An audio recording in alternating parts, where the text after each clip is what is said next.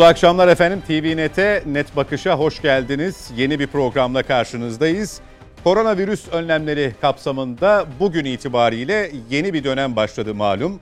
Bu dönemin en çok konuşulan, en tartışılan kısmı aşı olmayanlar için PCR testinin ibrazı. Nitekim kabinede de bu konu konuşuldu ama Sayın Cumhurbaşkanı'nın açıklamalarına çok yansımadı. Aşı tavsiyesi özellikle hem gün içinde e, yapılan açıklamalarda hem de kabine toplantısının ardından gelen açıklamada öne çıktı. Diğer yandan yaklaşık 18 milyon öğrenci bugün itibariyle uzun bir aradan sonra ders başı yaptı.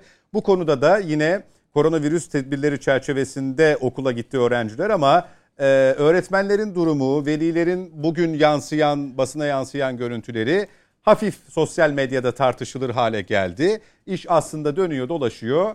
Aşınızı, çift doz aşınızı özellikle yaptırın uyarısıyla son buluyor. Biz konuklarımızla bu bölümü e, konuşarak, tartışarak başlayacağız. Her hafta olduğu gibi güvenlik politikaları uzmanı Mete Yarar bizimle birlikte. Hoş geldiniz Mete Bey. Sağ olun. AK Parti Merkez Karar Yönetim Kurulu üyesi Mücahit Birinci bizimle birlikte. Hoş geldiniz Hoş bulduk, Mücahit Bey. Gazeteci yazar Nedim Şener de yine Net Bakış'ın daimi konuklarından ikinci programda bizimle birlikte hoş geldiniz. Teşekkür Ve konuğumuz Yenilik Partisi Genel Başkanı Sayın Öztürk Yılmaz. Siz de hoş geldiniz. evet Mete Bey sizinle başlayayım. Şimdi bu PCR testinin ibrazı dedik. Karar açıklandıktan ve bugün itibariyle yürürlüğe konduktan e, itibaren tartışıldı, konuşulmaya devam ediyor. Bir müddet daha konuşacağız gibi. E, aslında devlet e, aşı olmayana PCR testi ibrazı zorunluluğundan ziyade aşı olun. Yani bu aşı olayını ihmal etmeyin. Söylentilere çok da kulak asmayın. Aşınızı olun. PCR kısmına da gerek kalmasın mı demek istiyor kısaca. Ya açıkçası şöyle söyleyeyim. E, yani sonuçta bir sağlıkçı değiliz ama hani e, bu işin uzmanlarıyla hani sorduğumuzda e, onlar e, ne düşünüyor bu konuda? E, çünkü işin bir hukuki kısmı var. E, Mücahit muhtemelen ona değinir. E, çünkü aşı zorunlu kılamıyorsunuz benim bildiğim kadarıyla. Hukuken e, insanların e, tedavi olmayı reddetmeleri gibi aynı şekilde aşı olmayı da reddetme hakları var. Benim bildiğim kadarıyla öyle. E, bu nedenle de e, devlet olarak şunu yapamıyorsunuz. Herkese gidin aşınızı olun diyemiyorsunuz. Ha diyorsunuz da zorlayamıyorsunuz. O zaman e, sıkıntı şu. E, bu süreç yaşanırken her şeyde olduğumuz gibi aşıda da ikiye bölündük. Ama neyse ki aşıdaki e, bölünme oranı diğerine göre daha düşük. Değil mi? Yani e, normal olması gerekenlerin büyük bir çoğunluğu birçok ilde %75'leri geçen bir oranla e, aslında aşısını oldu. E, küçük bir kısım kaldı. Yani e, baktığınızda hani o oranlar e, Amerika Birleşik Devletleri'nde veya baş, başka ülkelerde olduğu gibi çok düşük oranlarda değil. E, istenen oran, oranlarda mı? Bir şey diyemem ama buradaki tek konu şu. E, devlet bunu neden yapıyor sorusuyla beraber gidelim. E, devlet şunu söylüyor. Diyor ki kardeşim hani e, PCR testini e, ben sana zorunlu kıl, kılmıyorum aslında. Ben sana aslında aşı olmanı teşvik ediyorum diyor. Niye? Çünkü bütün çıkan sonuçlarda biz şunu gördük. Gördüğümüz sonuç neydi? Aşı olmayanların maalesef ölüm oranları çok daha yüksek. Yani e, nereden bakarsanız bakın bu yalnızca bize değil dünyadaki bütün örneklerinde aşağı yukarı aynı şekilde seyrediyor. E, devlet e, insanların hayatta kalması için mücadele ediyor. Yoksa e, yani devletin en yoğun olduğu dönemde bile yani ilk başladığında hatırlarsanız ikinci pik veya üçüncü pikti yanlış hatırlamıyorsam e, hiçbir zaman hastanedeki yoğun bakım üniteleri full dolu olup insanlar geri çevrilmedi. Buradaki tek sıkıntı e, hayatın normal akışını sürdürebilecek bir e, düzene girebilmesi. Bunu niye istiyoruz? Çünkü esnaf çok zorlandı. Yani siz ne kadar esnafa işte e, can suyu veya diğer tabeler de deseniz bu bir su. Yani ilk verilen su. Ama o devamlı akarı e, insanlar çalışarak yapabiliyorlar. Birçok müessese, birçok işletme, işte bunlardan bir kısmı sanatçılardı, bir kısmı e, işte bu kahvehanelerden tutun da e, eğlence mekanlarından tutun da işte restoranlara ve diğerlerine ve turizm sektörü dahil olmak üzere milyonlarca insan bu konuda zorlandı. Ve o zaman insanlar ne istediler ve ne söylediler? Dediler ki kardeşim e, kapanmayalım ve e, iş yerlerimizi açık tutalım. Peki bunu nasıl sürdürebileceksiniz? Bunu nasıl e, sürdürebilirsiniz? E, bir şekilde bunun Türkiye gündeminden ve dünya gündeminden düşerilmesi gerekiyor. Eğer grip haline döndüremezsek bu hastalığı, grip haline döndüremezsek insanlar bu panik haline normalleşemeyeceğiz. Çünkü görüyoruz ki e, korona aşısı olmuş, özellikle zamanı geldiğinde aşı olmuş insanlar bunu normal bir grip gibi geçirmeye de başladılar. Yani normal grip gibi geçiriyorlar. Siz grip hastalığından da dünyada e, binlerce insan oldu. Ama grip hastalığından dolayı hiçbir yer kapanmadı. Normal bir hale getirmeye çalışıyor devlet. Yoksa dediğim gibi bir kez daha söylüyorum. Bir sebebi insanların ölmemesini, hayatta kalmasını istiyor ama bunu zorlayarak yapamıyor. İkincisi de hayatın normale dönmesini, normalsini istemeye çalışıyor. Bunun tek bir yöntemi var. Bugün Sayın Cumhurbaşkanı da söyledi. E, bütün hani e, bu işin uzman olan doktorlar da aynı şeyi söylüyor. Elimizdeki tek şey ne? Aşı. Başka hiçbir formülasyonumuz yok. Ha, aşı olacaksınız ya da kendinizi izole edeceksiniz. Yani hiç kimseyle bir araya gelmeyeceğiniz izolasyon hayatı yaşayacaksınız. Farkındaysanız zaten PCR testlerini yaptırmam da diyorsanız aslında normalde dışarı çıkamıyorsunuz. Yani dışarı çıkamayacak bir hale geliyorsunuz. İzole hale e, dönüyorsunuz. Yapılacak tek bir şey var. Ben kendi açımdan söylüyorum. İnsanlara saygı duyuyorum. Yani aşı olanlarla aşı olmayanlar arasında bir tercih yapmak gibi bir durum olamaz. Ama benim tek e, üzüldüğüm nokta bunun bir aşı karşıtına dönüş dönüşü olmuş olması açıkçası bence üzücü bir konu. Peki. Yani insanlar şunu söyleyebilirler. Kardeşim ben aşı olmuyorum. Aşı olmak tercih etmiyorum. Demek başka bir şeydir. Ama bunu bir kampanyaya döndürmek ben burada benim kafamda soru işareti var. Yani bir türlü anlayamadığım nokta o. Tercih evet. Neden aşı karşıtlığı bir kampanya haline e, döndü? Ben bunu anlamakta zorlanıyorum. Öztürk Bey negatif test ibrazı sizce sürdürülebilir bir durum mu? Bence değil. Yani bunu bu konuda benim görüşüm şu. Ee, çok saygı duyuyorum. Yani her iki görüşe de saygı duyuyorum. Yani aşı olunması gerekiyor diyenler de doğru. Ee, ben aşı olmak istemiyorum diyenlere de e, saygı duyuyorum. Ee, ben e, açıkçası aşı olmadım. Şu anda olmayı da düşünmüyorum. Aşı karşıtı mısınız? Ee, hayır aşı karşıtı değilim ama ben ben bu süreçle ilgili tam bir açıklanabilmiş bir durum yok. Yani dünyada bir şey oluyor. İşte vakalar doğru dürüst sakla, saklandı tam. Yani açıkçası bizim buradaki yetkililer de doğruyu söylemediler. Dünyada da pek ülkede pek çok şey yetkili doğruyu söylemedi işte yok vakaymış, hastaymış falan. Şimdi biz çok kötü bir dönem geçirdik. Ve insanlar kendi e, sağlığından endişe duyuyorlar. Geçen yıl e, buraya gelmeden önce danışmanıma şu şeyi söyledim. Bana lütfen dedim geçen yıl 2020 2 Eylül tarihi itibariyle ne kadar insan e, vefat etmiş? Şimdi ne kadar insan vefat etmiş? Bir bakabilir misin yani gün olarak hatta bu programa davet edildiğimde 45 kişi vefat etmiş 2020 yılının 2 1 e, Eylül veya 2 Eylül'de. Şimdi ise 240 kişi. Vaka sayısına aynı. da baktınız mı karşılaştırmalı? Yani vaka sayıları da aşağı yukarı aynı yani çok fazla şey değil. Yani bu bu kadar aşı oldu, bu kadar insanlar aşı oldu, bu kadar e, tecrit olundu, bu kadar ekonomi kapandı, yerle yeksan oldu her şey. Bakın bugün Kırklar elinden geliyorum. Az önce ben Kırklar elinde esnaf ziyareti yaptım. Yani çok derin yaralar açılmış durumda. Bu pandeminin ekonomi üzerine etkisi, toplumsal hayat üzerine etkisi, aileler üzerine etkisi, okul çok ciddi yani korkunç derin yaralar açtı. Peki bunlar bu kadar e, şey oldu işte e, tedbirler e, iyi oldu, kötü oldu. Onlara da çok girmek istemiyorum. Zaten insanların çok taze hafızasında yerini koruyor. Ne kadar tutarsızlık oldu. Şimdi burada böyle dayattığınız anda PCR testi olmadan hiçbir şey yapamazsınız. E iyi be kardeşim sen bak sınırları açıyorsun mültecilere, göçmenlere ona yapmadığını bana burada vatandaş olarak yapıyorsun. Yani bu e, şeye giriyorsun, AVM'ye giriyorsun. Yok olmadığı zaman almıyor adam. Ya bir de şöyle ben tıpçı falan değilim anlamıyorum. Şimdi biz sonuçta hepsi, hepimiz onu soluyoruz. Şey anlamadım. AVM'lerde PCR testi zorunluluğu yok ki. Şey, HES kodu var. HES kodu işte. Ama onun için PCR olmanıza gerek yok. Evet ama o gelecek için mesela. Ha, onu bilmiyorum ama yani şu Yok, anda yeni HES kodu düzenlemesinde e, Olacak. 8 saatte evet. ha, öyle mi? evet. Şu anda çünkü Tabii. öyle bir şey yok. Yani o o, geliyor mesela.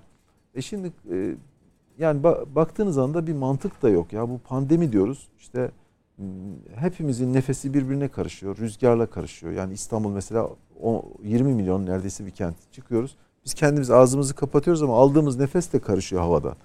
Ben tıp tıpçı değilim ama bana çok şey geliyor. Yani bu tedbir alınmasın mı? Evet de alınacak tabii ki ama e, çok zorladığınız anda bunun bir karşıtı çıkacaktır. Ben de şahsen e, yavaş yavaş o kampa doğru itil- itildiğimi görüyorum. Yani bize bir yaşam alanı sağlanmıyor kardeşim. Hem diyorlar ki anayasada zorunlu değil.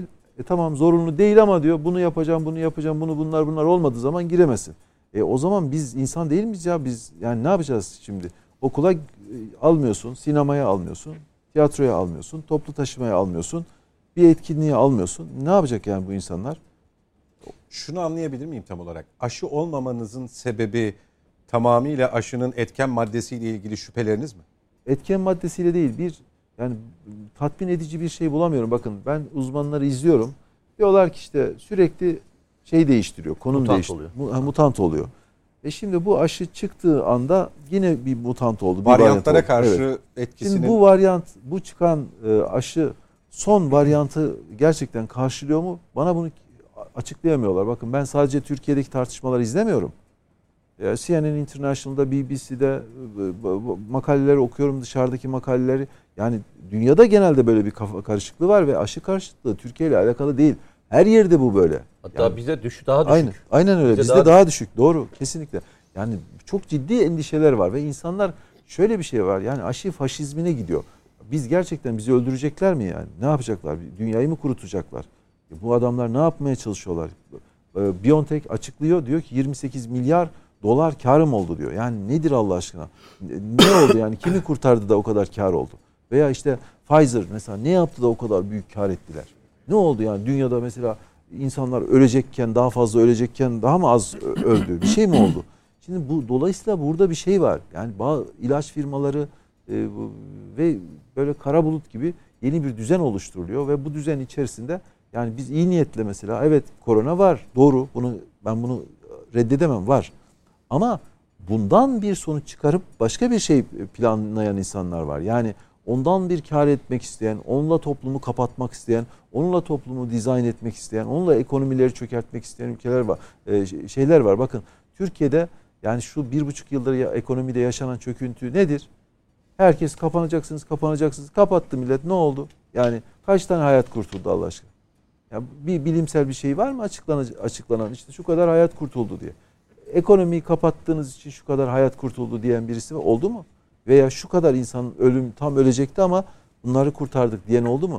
Yani burada bir e, keşmekeşlik var, bir karma karışıklık var. Zihinler karışık, insanlar e, zaten bunalmış durumda. Canı boğazına geliyor. Bakın bir yaz geçti insanların maskeyle dolaşıyor. Ya ne kadar kötü. Nefes alamıyoruz ya. Ben nefes alamıyorum. Ya nedir Allah aşkına? Ya öleceksek ölelim. Nefes alamıyorum ben. siz maske de mi takmıyorsunuz? Tak tak e, işte çok mecburen kalıyorum. Bazı yerlerde takıyorum. Toplu yerlere girdiğiniz. Toplu yerler ama takamıyorum yani şey nefes alamıyorum. Şimdi benim hayatım riske giriyor. Başkaları da öyle. Nefes darlığı çeken var, başka şey var. Yürüyüş yürüyor, ağır iş yapanlar var, sıcakta bunalan insanlar var. Ya kardeşim bu nedir Allah aşkına? Yani bir şey varsa bizim bilmediğimiz bir şeyler bunlar konuşulsun. Çıkıyor 40 tane doktor çıkıyor. Hepsi bir şey, hepsi tehdit. Aman korku veriyorlar. Ya hiçbir umut veren de bir adam yok. E şimdi e, nereye gideceğiz? Yani hepimizin sağlığıyla alakalı. Ne kadar takacağız ma- maske? Ne kadar mesela aşı vurulanlar ne kadar korundu? Diyorlar ki efendim hastaneye yatanların işte ölenlerin sadece yüzde yüzde onu e, şey aşı olmuşlar. Diğer yüzde doksanı aşı olmamışlar ölüyor. Yani bu bu sonucu da nereden çıkarıyorsunuz? Mesela nereden çıkarıyor? Hangi kim bana lütfen hastane hastane koysun o raporu önüme. Ama e, hastalığı geçirenler üzerinde böyle bir araştırma yapılıp Efendim paylaşılıyor. 8 tane Burada şey. bir aldatmaca olduğunu mu düşünüyorsunuz? Bakın 8 tane ilaç verildi ya. 8 tane ilaç verildi ya. Günlük insanlar 8 tane ilaç aldı. E, Çoğu insan ondan kalp kalp e, rahatsızlığı geçirdiler. Yapmayın etmeyin ya. Böyle bir tedavi olmaz. Bak ben bilmiyorum, anlamıyorum. Ama bana benim aklıma normal gelmiyor bu. Ya 8 tane ilacı bir insana verseniz o insanda şey mi kalır, vücut mu kalır, beyin mi kalır, kalp mi kalır, damar mı kalır ya? Böyle bir ağır ilaçlar ve bu insanlar yani koronanın ilaçları olmamasına rağmen başka ilaçlar verildi. Şimdi başka ülkelerde de bunda, bunlar oluyor. Yani çok büyük itirazlar var bakın. Rusya'yı da ben inceliyorum. Mesela geçen İzvestiya'da bir makale çıktı bunlarla ilgili. Ya insanlar artık şey canlarından bezmiş durumdalar. Biz ne yapıyoruz? Yani bizi bir şeyler yapıyor. Şimdi Sağlık Bakanlığı işte şu şey yapıyor. Kardeşim bir taneniz çıkıp bir, bir şey yap doğru dürüst bağımsız bir şey açıklayabiliyor musunuz? Açıklayamıyorsunuz. Hepsi bir yerden geliyor. İşte bir şirketler açıklama yapıyor. İlaç şirketleri e, şey veriyor, grafikleri veriyor. İlaç şirketleri işte şunu yapıyor falan. Biz hepimiz onlara uyuyoruz ya. Bizim e, işte Dünya Sağlık Örgütü de mesela aynı şekilde. Dünya Sağlık Örgütü de bu ilaç şirketlerinin eline geçmiş durumda.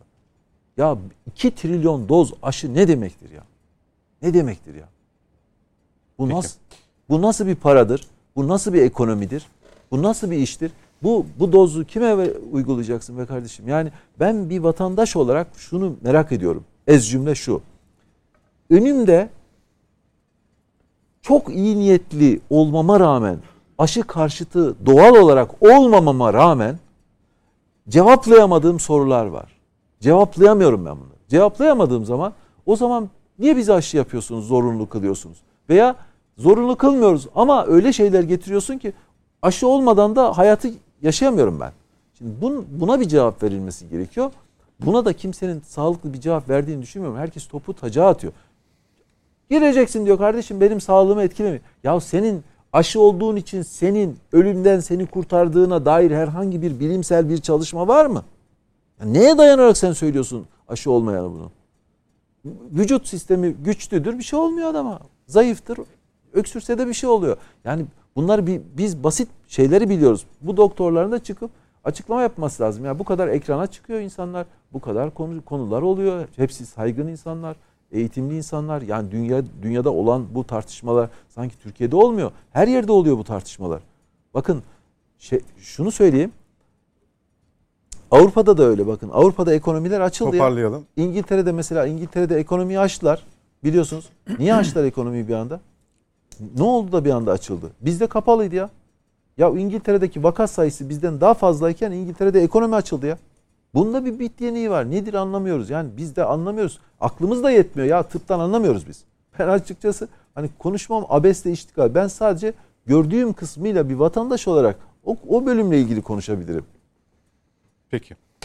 Mücahit Bey, e, PCR testi zorunluluğu ya da ibrazı e, işçiler için daha e, duyurulmuştu geçen hafta. Bugün itibariyle işverenlere böyle bir hak tanındı. E, haftada bir uygulanacak. E, işveren işçisinden böyle bir e, mutat şekilde PCR testi isteme hakkına sahip oldu. Şimdi Öztürk Bey'in söylediklerinden de hareketle e, biz aşı zorunlu olmalı mı olmamalı mı bu programda da çok konuşmuştuk tartışmıştık. Zorunlu olmam e, zorunlu olmasına karşı olduğunuzu ifade etmiştiniz ki e, AK Parti'den de birçok yetkili de Sayın Sağlık Bakanı da bir zorunluluk durumunun söz konusu olmadığını ifade etti müteahhit defalar. E, bütün bu PCR testi negatif ibraz çalışması çoğu yerde işte e, HES kodu uygulamasının güncellenip daha sıkı tedbirlerin e, uygulanacak olması biraz aşıyı zorunluluğa yaklaştırmıyor mu? Şimdi tabii e, biz e, hakikaten e, değerli genel başkanın Mete Yarar'ın ifade ettiği gibi olağanüstü bir süreçten geçiyoruz e, iki seneye yaklaştı herhalde. Yani 2000 yani iki seneye yaklaşıyoruz artık. Mart'ta iki sene. Evet. Ve dünyanın geçirdiği ilk pandemi süreci değil bu. Yani biz bunu yaşıyoruz diye dünya tarih boyunca ilk defa bir pandemi yaşıyor değil. Yani dünyada bu pandemi türü hastalıklar, bu tür salgınlar e, bazı zamanlarda olmuş. İspanyol gribi gibi. E, insanların canına mal olmuş. Bu süreçler yaşanmış. Dolayısıyla e, burada tabii e, işin yani e, realiteyle pek ilgisi olmayacak veya işte komplo üretecek noktada meseleyi tartışmamız e, şu anda ben abesle işgal görüyorum. Böyle bir vaka var. İlk önce vakayı bir değerlendirmemiz lazım. E, yani kucağımızda böyle bir hadiseyi biz buluyoruz, bulduk. Bütün dünya devletleri, e, milletler, e, insanlık böyle bir hadiseyle karşı karşıya. Burada hakikaten sıkıntılı bir durum var. Ekonomiden sosyal e, alanlara ve psikolojiye kadar birçok e, yansıması e, olan bir hadise yaşıyoruz. Adeta dünya savaşı gibi sokakların boşaldığını, ekonomilerin durduğunu e, biz müşahede ettik. Yani bu noktada e, işte Amerika Birleşik Devletleri'nde Trump'ın seçimiyle mal olan bir hadisedir bu. Demek ki siyasi tarafları da var. Hakikaten bu zamanda e, devleti yönetmek, iktidar olmak nispeten öteki zamanlara göre çok güç. Ne yapsanız yaranamayacağınız bir pozisyona geliyorsunuz. Çünkü vatandaşlarımızın e, psikolojisi bu salgın sebebiyle bozuk. Bunu çok içselleştiriyorum ve anlıyorum. E, empati duygumuz da var çok şükür. Dolayısıyla e, aşıya mesafeli olan vatandaşlarımızın psikolojilerini de anlıyorum ben. Aşıya mesafeli olmaları son derece kabul edilebilirdir.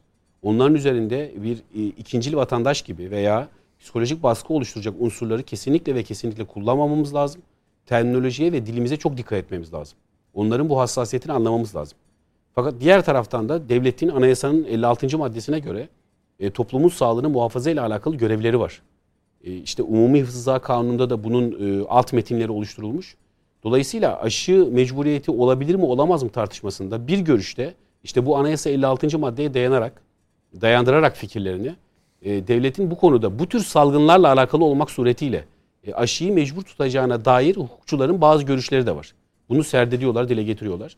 Şimdi tabii ben e, o görüşte değilim. Ben e, yine de e, aşı mecburiyetinin anayasanın anayasa ihlali olduğu ve insanlığın temel haklarından tedavi reddetme hakkına kadar birçok e, surette e, hukuka aykırı olduğu kanaatindeyim mecburiyetin, aşı mecburiyetinin.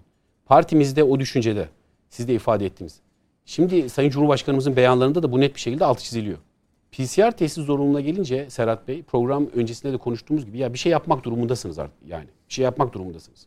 Şu anda aşıyla mücadele şey e, hastalıkla mücadelede, bu salgınla mücadelede e, elle tutulur tek dönemiz aşı. Muhtelif aşılar var.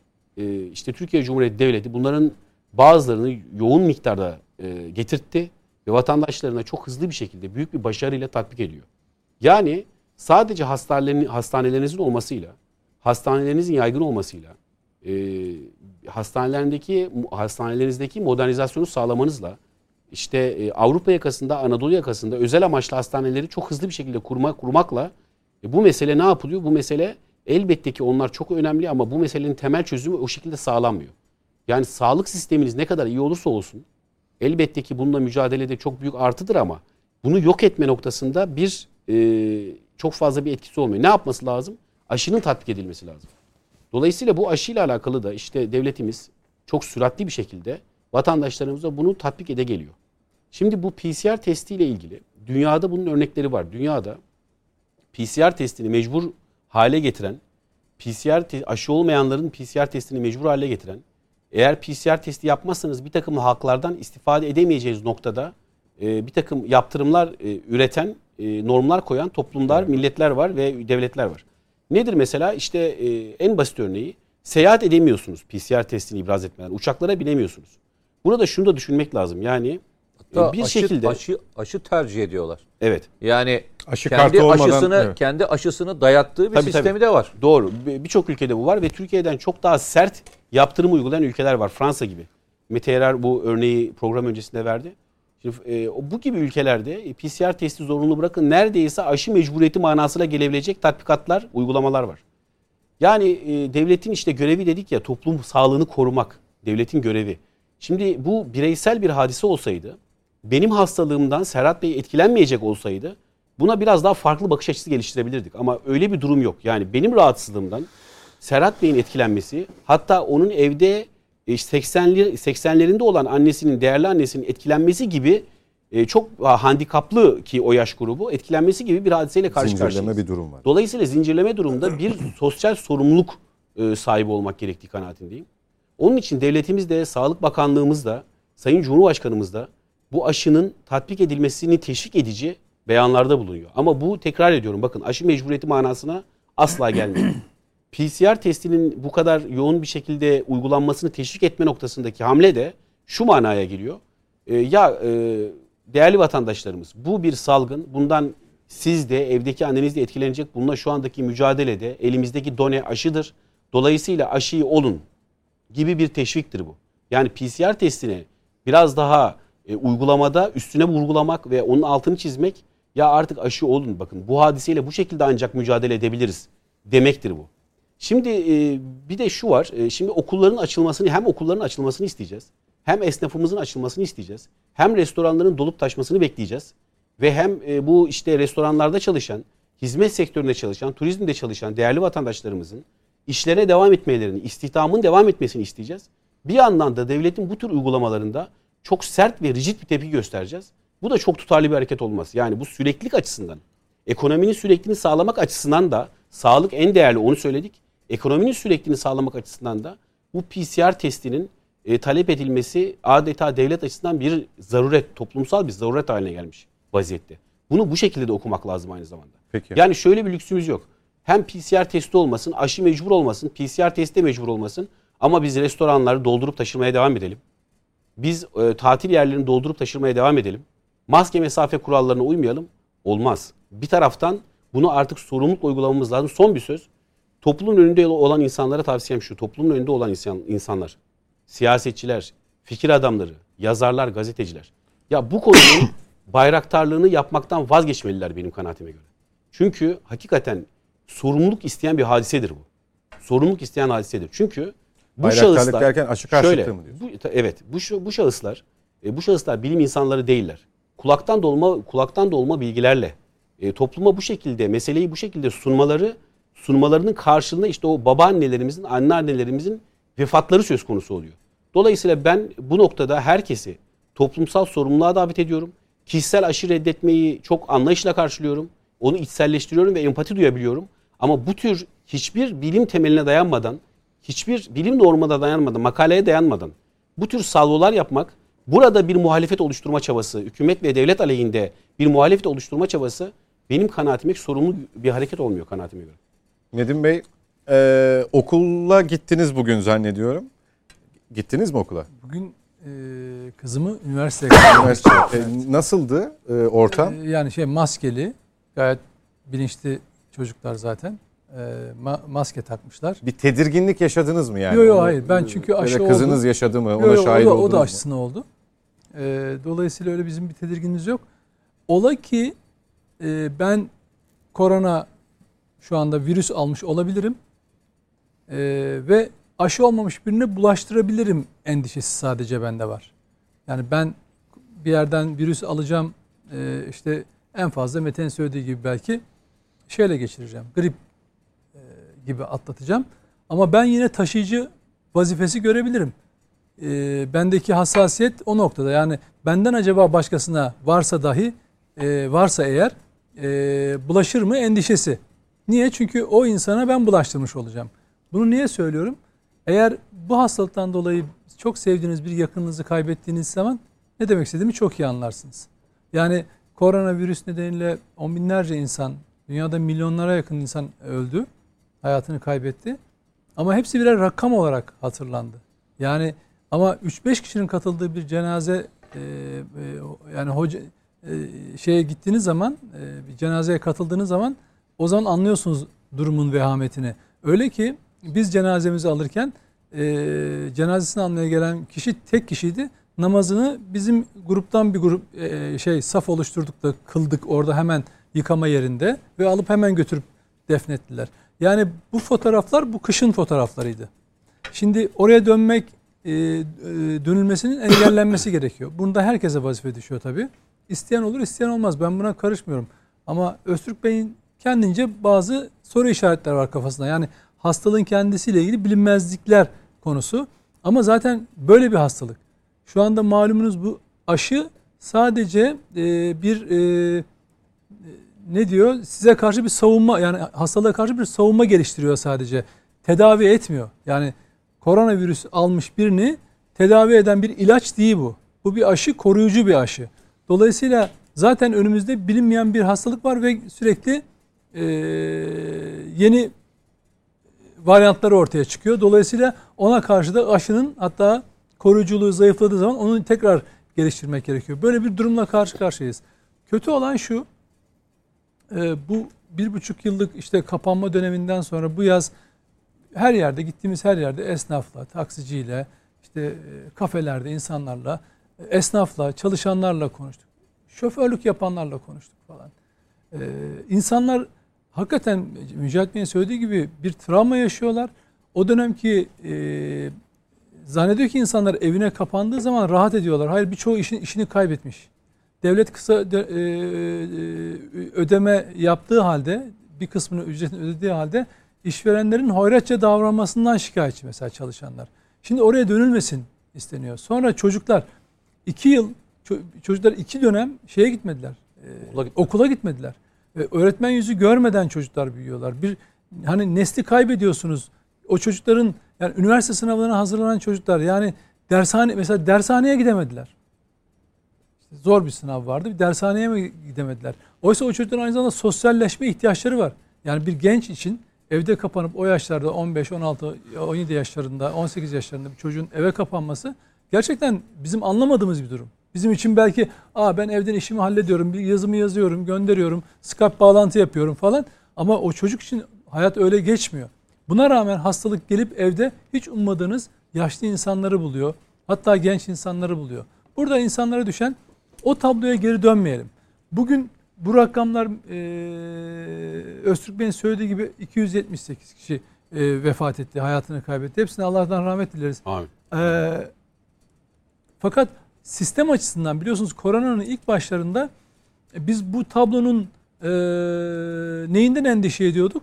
Hastanelerde yatacak yer bulamamaktan, yoğun bakım ünitelerinin dolmasından işte ve neredeyse hani o anda göründüğü gibi insanların sokakta nefes alamaz halde evden çıkmış hasta insan hiçbir tedavi imkanına ulaşamıyor.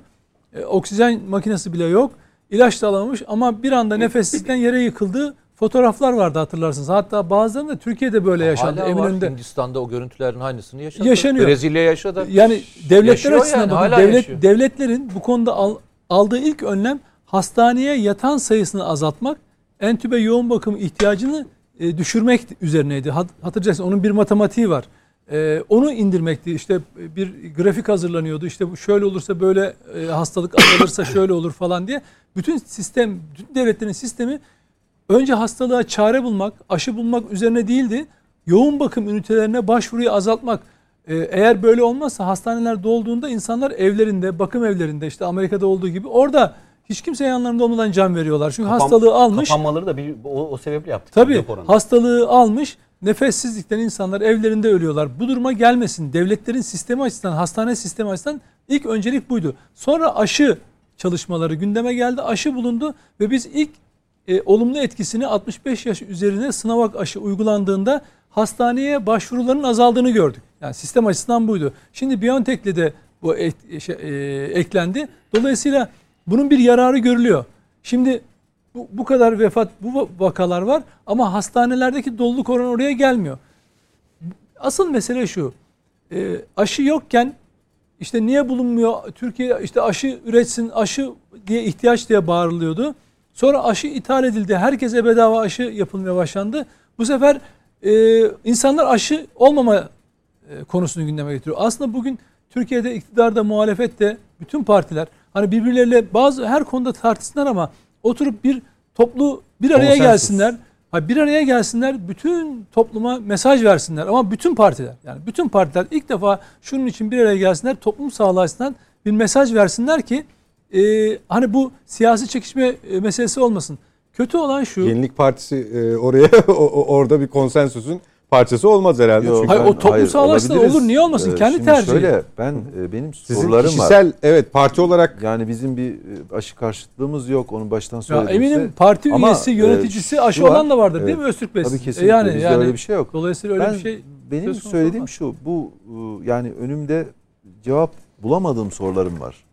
Şimdi böyle olunca e, yani bu aşı aşının faydasının e, gerçekten bilimsel bir tatminsizlikten söz ediyoruz. Evet yani Siz ben onu tatmin olamıyorum. Yoksa aşı elbette olunması lazım. Ya yani belki salgını bir hekim, nasıl önleyeceksiniz? Bir hekimle bir uzmanıyla salgını nasıl önleyeceksiniz? Aşıyla önleyeceksiniz. Bizim işimiz değil öyle. Tabii. Ama bunu yani bu açıklamalardan ve diğer şeylerden gerçekten çıkan bu aşıların hakikaten koronayı önlediğini e, ne ilişkin net Serhat bir cevap Bey, alamıyorum bir, ben. Bir, bir sonraki programda buraya bir hocayı çağıralım Şey Öztürk Bey'i de. e, Öztürk Bey şöyle önemli bir vaka bu anlamda.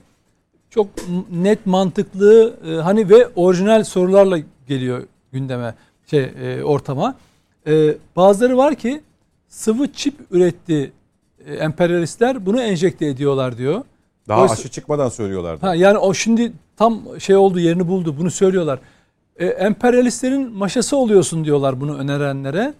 E, iki işte kısırlaştırma falan filan onlar da biliyorsun Biontech için bazı söylenenler. yön- şeyler var. Sinovac'ı masumlaştırma Elde evet çabası. elde elde buna ilişkin herhangi bir bilimsel metin yok, bilimsel araştırma yok ama yararı konusunda istatistikli karşılaştırmalar var ve olumlu sonuçları var. Ayrıca Batı'nın Ama Öztürk Bey ben onu da görmedim. Şu anda var şu anda. Onu da ona da Yani varsa Yo, yo, yani şöyle yani Öztürk Bey nezdinde bakın Öztürk Bey önemli bir figür ve soruları orijinal. İnsanlar da bu konuda madem Ya ben şeye tavır- inanmıyorum mesela böyle e, komplo teorilerine inanmıyorum ben. O tür Tabii. şeylere inanmıyorum. Ben Ya bir onlar, bilim- mesela onlar buraya saçma buluyorum. Ama çağırıp- bunu, bunu ayırt etmek lazım. Şöyle e, sizin söylediğiniz aşı karşıtlığıyla değil tabii ben onu söylüyorum e, ama. aşı konusundaki tatminsizlik çok farklı Tamam, şeyler. bence onu ondan söylüyorum. oluyor Tamam, zaten. ben de onu ondan diyorum. sıkıntı var. Yani Ben ben de diyorum ki e, Öztürk Bey gibi bu konuda mantıklı sorular sor- sorup bilimsel cevapların verileceği bir ortam lazım. üretmek lazım. Mesela bu konuda program. siz yüzde yüz ikna olsanız aşı olur yüzde değil, musunuz? yüzde yetmiş de olsam olurum. Niye olmayacağım? Yani bu arkadaşlar bu böyle bir, ideolojik bir şey olmaması Tabii, tabii, gerekiyor. tabii. Doğru. Yani burada saçmalık bu. Yani ben aşı, aşı karşıtıyım. Niye karşısın kardeşim? Niye yani? Veya ben aşı olmadığı zaman, aşı olmadığın zaman senin yaşam alanını da istemiyorum. Niye öyle şey de olmaz dediğiniz gibi. Yani burada bir izahat lazım. Bakın bu basit bir şekilde yapılabilir. Ben inanıyorum. Ee, Bunu böyle tatlı bir şekilde kardeşim. Bu iş şöyle şöyle bakın figürler şudur. Rakamlar şudur. e, Şöyle şöyledir. E, Bu faydalıdır. Bunun etkisi vardır. Öyle dediği benim gibi düşünenler varsa ya acaba var mı diye. Evet vardır etkisi. İşte o etki de şudur diye izah etseler ben inanıyorum bunu çabucak çözeceklerini düşünüyorum ben. Parti Ben olarak ben- görüşünüz ne sizin? Ben açıkçası e, yani aşı aşı aşı olunması gerektiğini düşünüyorum. Bunu bu aşı, aşıya karşı Hayır, hayır, olamayız. bazı partiler var. Ee, işte bu PCR testi zorunluluğunu e, Danıştay'a ya- götü, falan götürdüler. Öyle mi? Yeniden Hayır. Refah Partisi Şimdi bakın öyle ben- biliyorum. Ben dün onların e, böyle bir hani toplumda belli bir şeylere karşıt olma gibi e, şeyler oluyor. Mesela bir şeye karşı olunca adı duyuluyor partilerin. Bir şeye karşı olunca falan. PR gibi. Siyasi strateji diyor yani. Ben açıkçası o tür bir böyle toplum sağlığını ilgilendiren konularda Dikkat bizim açıkçası o tür bir yetkinliğimiz yok. Yani benim öyle bir e, karar verecek bir yetkinliğim yok. Bilgim de yok benim böyle Bravo. bir. Yani açıkçası ben haddimi ve sınırımı bilen bir insanım. Şimdi burada bir şey var. Açıklanamadığımız bölümler var. Bu şeyler gerçekten etki doğuruyor mu? Yani bu aşılar hakikaten e, engelliyor mu? Aşı olmayanların arasında bu daha mı fazla yayılıyor? Ölüm oranları da ya bilimsel bir açıklama bu işi çözer diye düşünüyorum ben. Yani on- onun Şimdi şu anda cümleyi Sağlık. Bakanı'nın da ben verildi ama e, Sağlık E, Bakanlığımız tarafından. yani o ya şöyle bir şey. Şimdi Sağlık Bakanı e, Sağlık Bakanı'nın da çok böyle e, şeylerde yıpratıldığını düşünüyorum. Yani bunu bir bir heyet halinde gerçekten açıklayıp e, izah etmek lazım. Yani toplumu e, mecliste izah etmek lazım. e, Sokakta Ama izah kimin izahı tatmin edecek mesela bizi? Bilim kurulu yaptı bu konudaki O yaptı. Ama Sağlık Bakanlığımız yaptı. dünya- sadece Türkiye'de dünya çapında böyle bir Ama dünya çapında da aşı karşıtlığı diye bir şey yok bence. Bakın tatminsizlik var. Bilmiyor insanlar. Ya bu olduğumuz şey acaba gerçekten biz boşuna mı oluyoruz? Bizim ama bu ister istemez Aşı şüphe- karşıtlığı da var dediğiniz çıkıyor. de var. Aşı karşıtlığı az. Daha ziyade yani bir şey var. Bilinmezlik var diyor. bilinmezlik var. Ben şeyi iz- izliyorum bakın. Dışarıdaki olan tartışmalara bakıyorum. Bilmiyor insan. Yani bu bana bir etki doğuracak mı? PCR testi doğru mu yapılıyor mesela diyor. Gerçekten korona olduğu için mi test sonucu korona çıkıyor? Yoksa başka bir hastalıktan dolayı mı böyle çıkıyor? Ve bu konuda e, bizi daha çok yanıltan benim gibi tıptan hiç anlamayan adamlar değil. Bizzati tıptan uzman otorite olanlar bizi yanıltıyor. Yani dolayısıyla da toplumsal bir kafa karışıklığı var. Bunun giderilmesi lazım. Bence bununla ilgili bir çalışma yapılır. E, objektif veriler sunulur. Son bir yıllık şey alınır. bir trend yapılır. İşte bak böyle böyle. Bence insanlar burada ikna edilebilir. Ben e, ikna olduysam hemen gider koşa koşa aşımı da olurum. Bu konuda Burada- aşı başladığında devam edeceksiniz Nedim Şener. E, doktorlara sormuştuk. Hepimiz sormuşuzdur çevremizdeki, yakınımızdaki doktorlara. Aşı hangi aşıdan olalım diye, hangi aşıyı yaptıralım diye. Mesela benim çevremdeki doktorlar e, aşı bulduysan hani hangisi Hangisi olursa olsun ol, yaptır demişlerdi. Tabii. Ee, şimdi Öztürk Bey'in söyledikleriyle bunu harmanlarsak e, bunu bir işte yakınımız olan bir doktor söyledi. Kendisi e, sağlık çalışanı olduğu için işte Biontech yokken Sinovac yaptırdı mecburen. İşte üçüncü dozu Biontech yaptırdılar. E, bu arada işte 3 aşı olup da hastalığı çok ağır geçirenler de var. Böyle bir böyle vakalar da söz konusu. İstisna. Şimdi e, istisna ama insanların kafaları oran bu yüzden şey diyor, karışıyor. yüzde- yani adamlarda zaten %100 koruma demiyor. %95 Onu korumayla. tutturdu. İstatistiklerde onu tutturmuş vaziyette şu anda. %95 durumda diyor. Ya yani. Mehmet Ceyhan televizyonda anlattı. Evet. İki doz Sinovac olup hani üçüncü zamanı bile kalmadan arada hasta olan meslektaşının hayatını kaybettiğini öyle Maalesef. istisnai durumlar oluyor. Önemli olan hani o insanın hayatı çok çok değerli. Yani her şey e, o insanın kaybı çok e, önemli. Ama şey genel sağlık sistemi açısından, genel e, toplum sağlığı açısından baktığınız zaman hastalığın şey aşının bir yararlı şeyi var. O Sinovac hani 3 ay etkinlik süresi var. BioNTech'in 8 ay. 8 ay sonra yine aynısı gibi 3. dozu orada olacaksınız. Burada kötü olan şu. Mesela deminden hani Öztürk Bey önemli bir figür dedim. E, soruları da gayet mantıklı. İnsanların bu yani Sağlık Bakanlığı belki toplumdaki ne kadar absürt dahi olsa mantıklı ve mantıksız tüm soruları cevaplayan bir kitapçıkla bir kamuoyuna, basına bir toplantı düzenleyip bunu anlatabilir. yani. Yani. hastalığın ilk başından bu hastalık çünkü bilinmeyen bir hastalık. Hala şey Ben yapılmış Sağlık. Bakanı da İlacı bu- iyi niyetli olduğunu ilacı- düşünüyorum. Yani tabii, çözmek ilacı- istiyor. İlacı bulunmuş bir şey değil. Yani ilaç ilacı olan bir hastalık değil. Dolayısıyla kötü olan şu, e, Mücahit Bey ona değindi. Maalesef basın mensubu, gazeteci, köşe yazarı hiç şey olmadan e, e, bu konuda sadece genel okuma yaparak insanları aşı karşıtlığına doğru itmeye çalışıyorlar. Şimdi bir insanın aşı olmama tercihine son derece saygı duyulur. Yani benim bedenime, benim iradem dışında nasıl birisi müdahale edebilir? Devlet dahi olsa reddediyorum dersiniz. Bu- Buna saygı duyulur. Ama bu tamamen bireyseldir. Ama toplum sağlığı açısından sen de olma, sen de olma dediğin zaman o zaman bir tehlike yaratıyorsun toplum sağlığı açısından. Kötü olan bu. Yani bence aşı olmak istemem. Mesela Öztürk Bey, Öztürk Bey'in böyle bir çekincesi olduğunu bakın biz burada siz sorduğunuz için öğrendik. Konu bu olmasaydı Öztürk Bey bunun anlatmazdı. Veya Öz, Öztürk Bey esas da aşı karşıtı olsa bunu daha da provokatif dile getirebilirdi. Daha şey, değişik argümanlarla var çünkü onu yazanlar da var.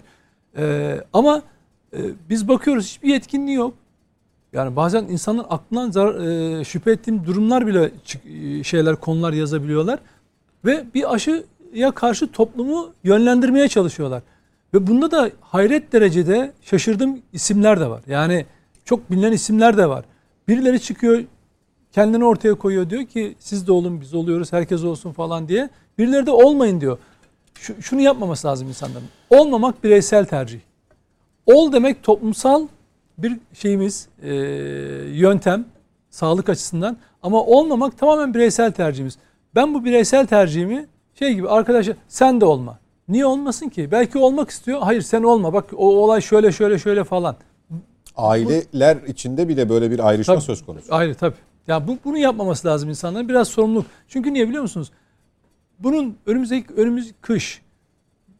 Dünyada e, işte PCR e, uygulamaları falan var. E, Türkiye tabii şimdi Avrupa ile bunu eşleyecek, dünya ile eşleyecek ki ekonomisi de ayakta kalsın, toplum ayakta kalsın, tarım ayakta kalsın. Şimdi Türkiye'de insanlara bakıp taksiciye, esnafa eğer ona merhamet göstermiyorsanız aşı olarak hiç olmazsa ben de üstüme düşeni yapayım. Merhamet göstermiyorsunuz. Ama yarın atıyorum işiniz düştü Almanya'ya gideceksiniz. İşiniz düştü İtalya'ya gideceksiniz. İspanya'ya ya da başka bir ülkeye gideceksiniz. Hadi aşı olmadan gidin bakalım o ülkelere. Gidemiyorsun ki zaten. E, Gidemiyorsun işte.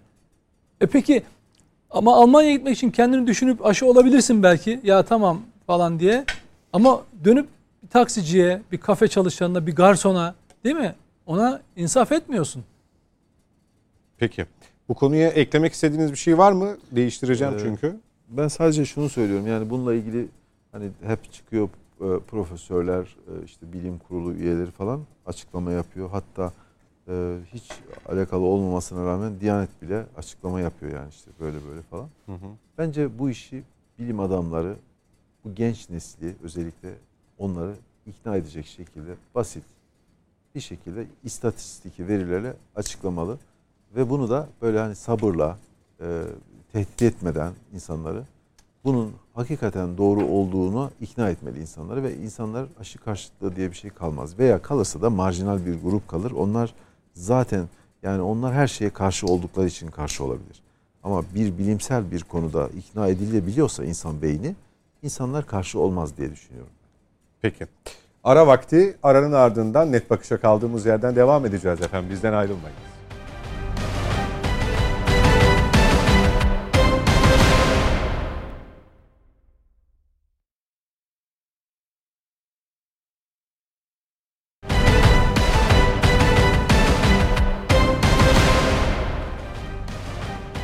Yeniden birlikteyiz efendim. Net bakışa devam ediyoruz. Bir şey ekleyebilir Ee, miyiz? Nasıl? Bir şey ekleyebilir miyiz diyor. Tabii. Tam sen çıkarken çıktıktan sonra bir tane tweet okudu. Bir e, takipçisi e, Nedim'e şey demiş. Mete Bey, e, Nedim Bey sizden bu konuda daha stratejik Ve bir akılcı. açıklama beklerdik demiş. Vallahi şöyle söyleyeyim. O kadarı bilimsel oluyor ama artık. Ya şöyle söyleyeyim. Hayır, a- şey e, güvenlik uzmanı ya. Ya Ha, şöyle evet. Stratejik Bil- falan Herkes diye. bildiği savaşı anlatır. Bu benim bildiğim bir savaş değil. Güvenlik uzmanı ama komplo e, teorisyeni Hayır bir de şey değilim ben. Hani herkes had, demin dedi ya herkes haddini bilir. Ben, ben haddimi bilirim. Ben ancak diğer insanlar ne söylüyorsa onu- benim yapabileceğim tek şey ne biliyor musun? Devletime güvenmek. Devletim bu konuda bunları bunları söyledi. Şunları da ispatladı. Herkes buna örnek oldu. Ben yapabileceğim tek şey o. Bana soranlar oluyorsa ben diyorum ki arkadaşlar Ya şöyle düşünün Mete, e, sağlık çalışanlarından yüze yakın değil mi? Hekim, daha da fazlası hatta e, diğer sağlık çalışanları dahil hayatını kaybetti. Bu insanlar bu hastalık olmasaydı hayatta olacaklardı. Nasıl oldu bu?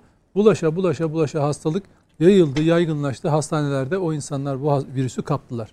Ve bu insanların, sağlık çalışanların tamamı hani bilim adamları dahil olmak üzere çok az bir istisnası vardır. Kendi kategorik olarak karşı olabilir. Ama tamamı aşı oldular. Yani anlatabiliyor muyum? Bu hani şey gibi değil. Çernobil faciasından sonra bakan çay içti falan meselesi gibi de değil öyle. Tekil örnekler değil.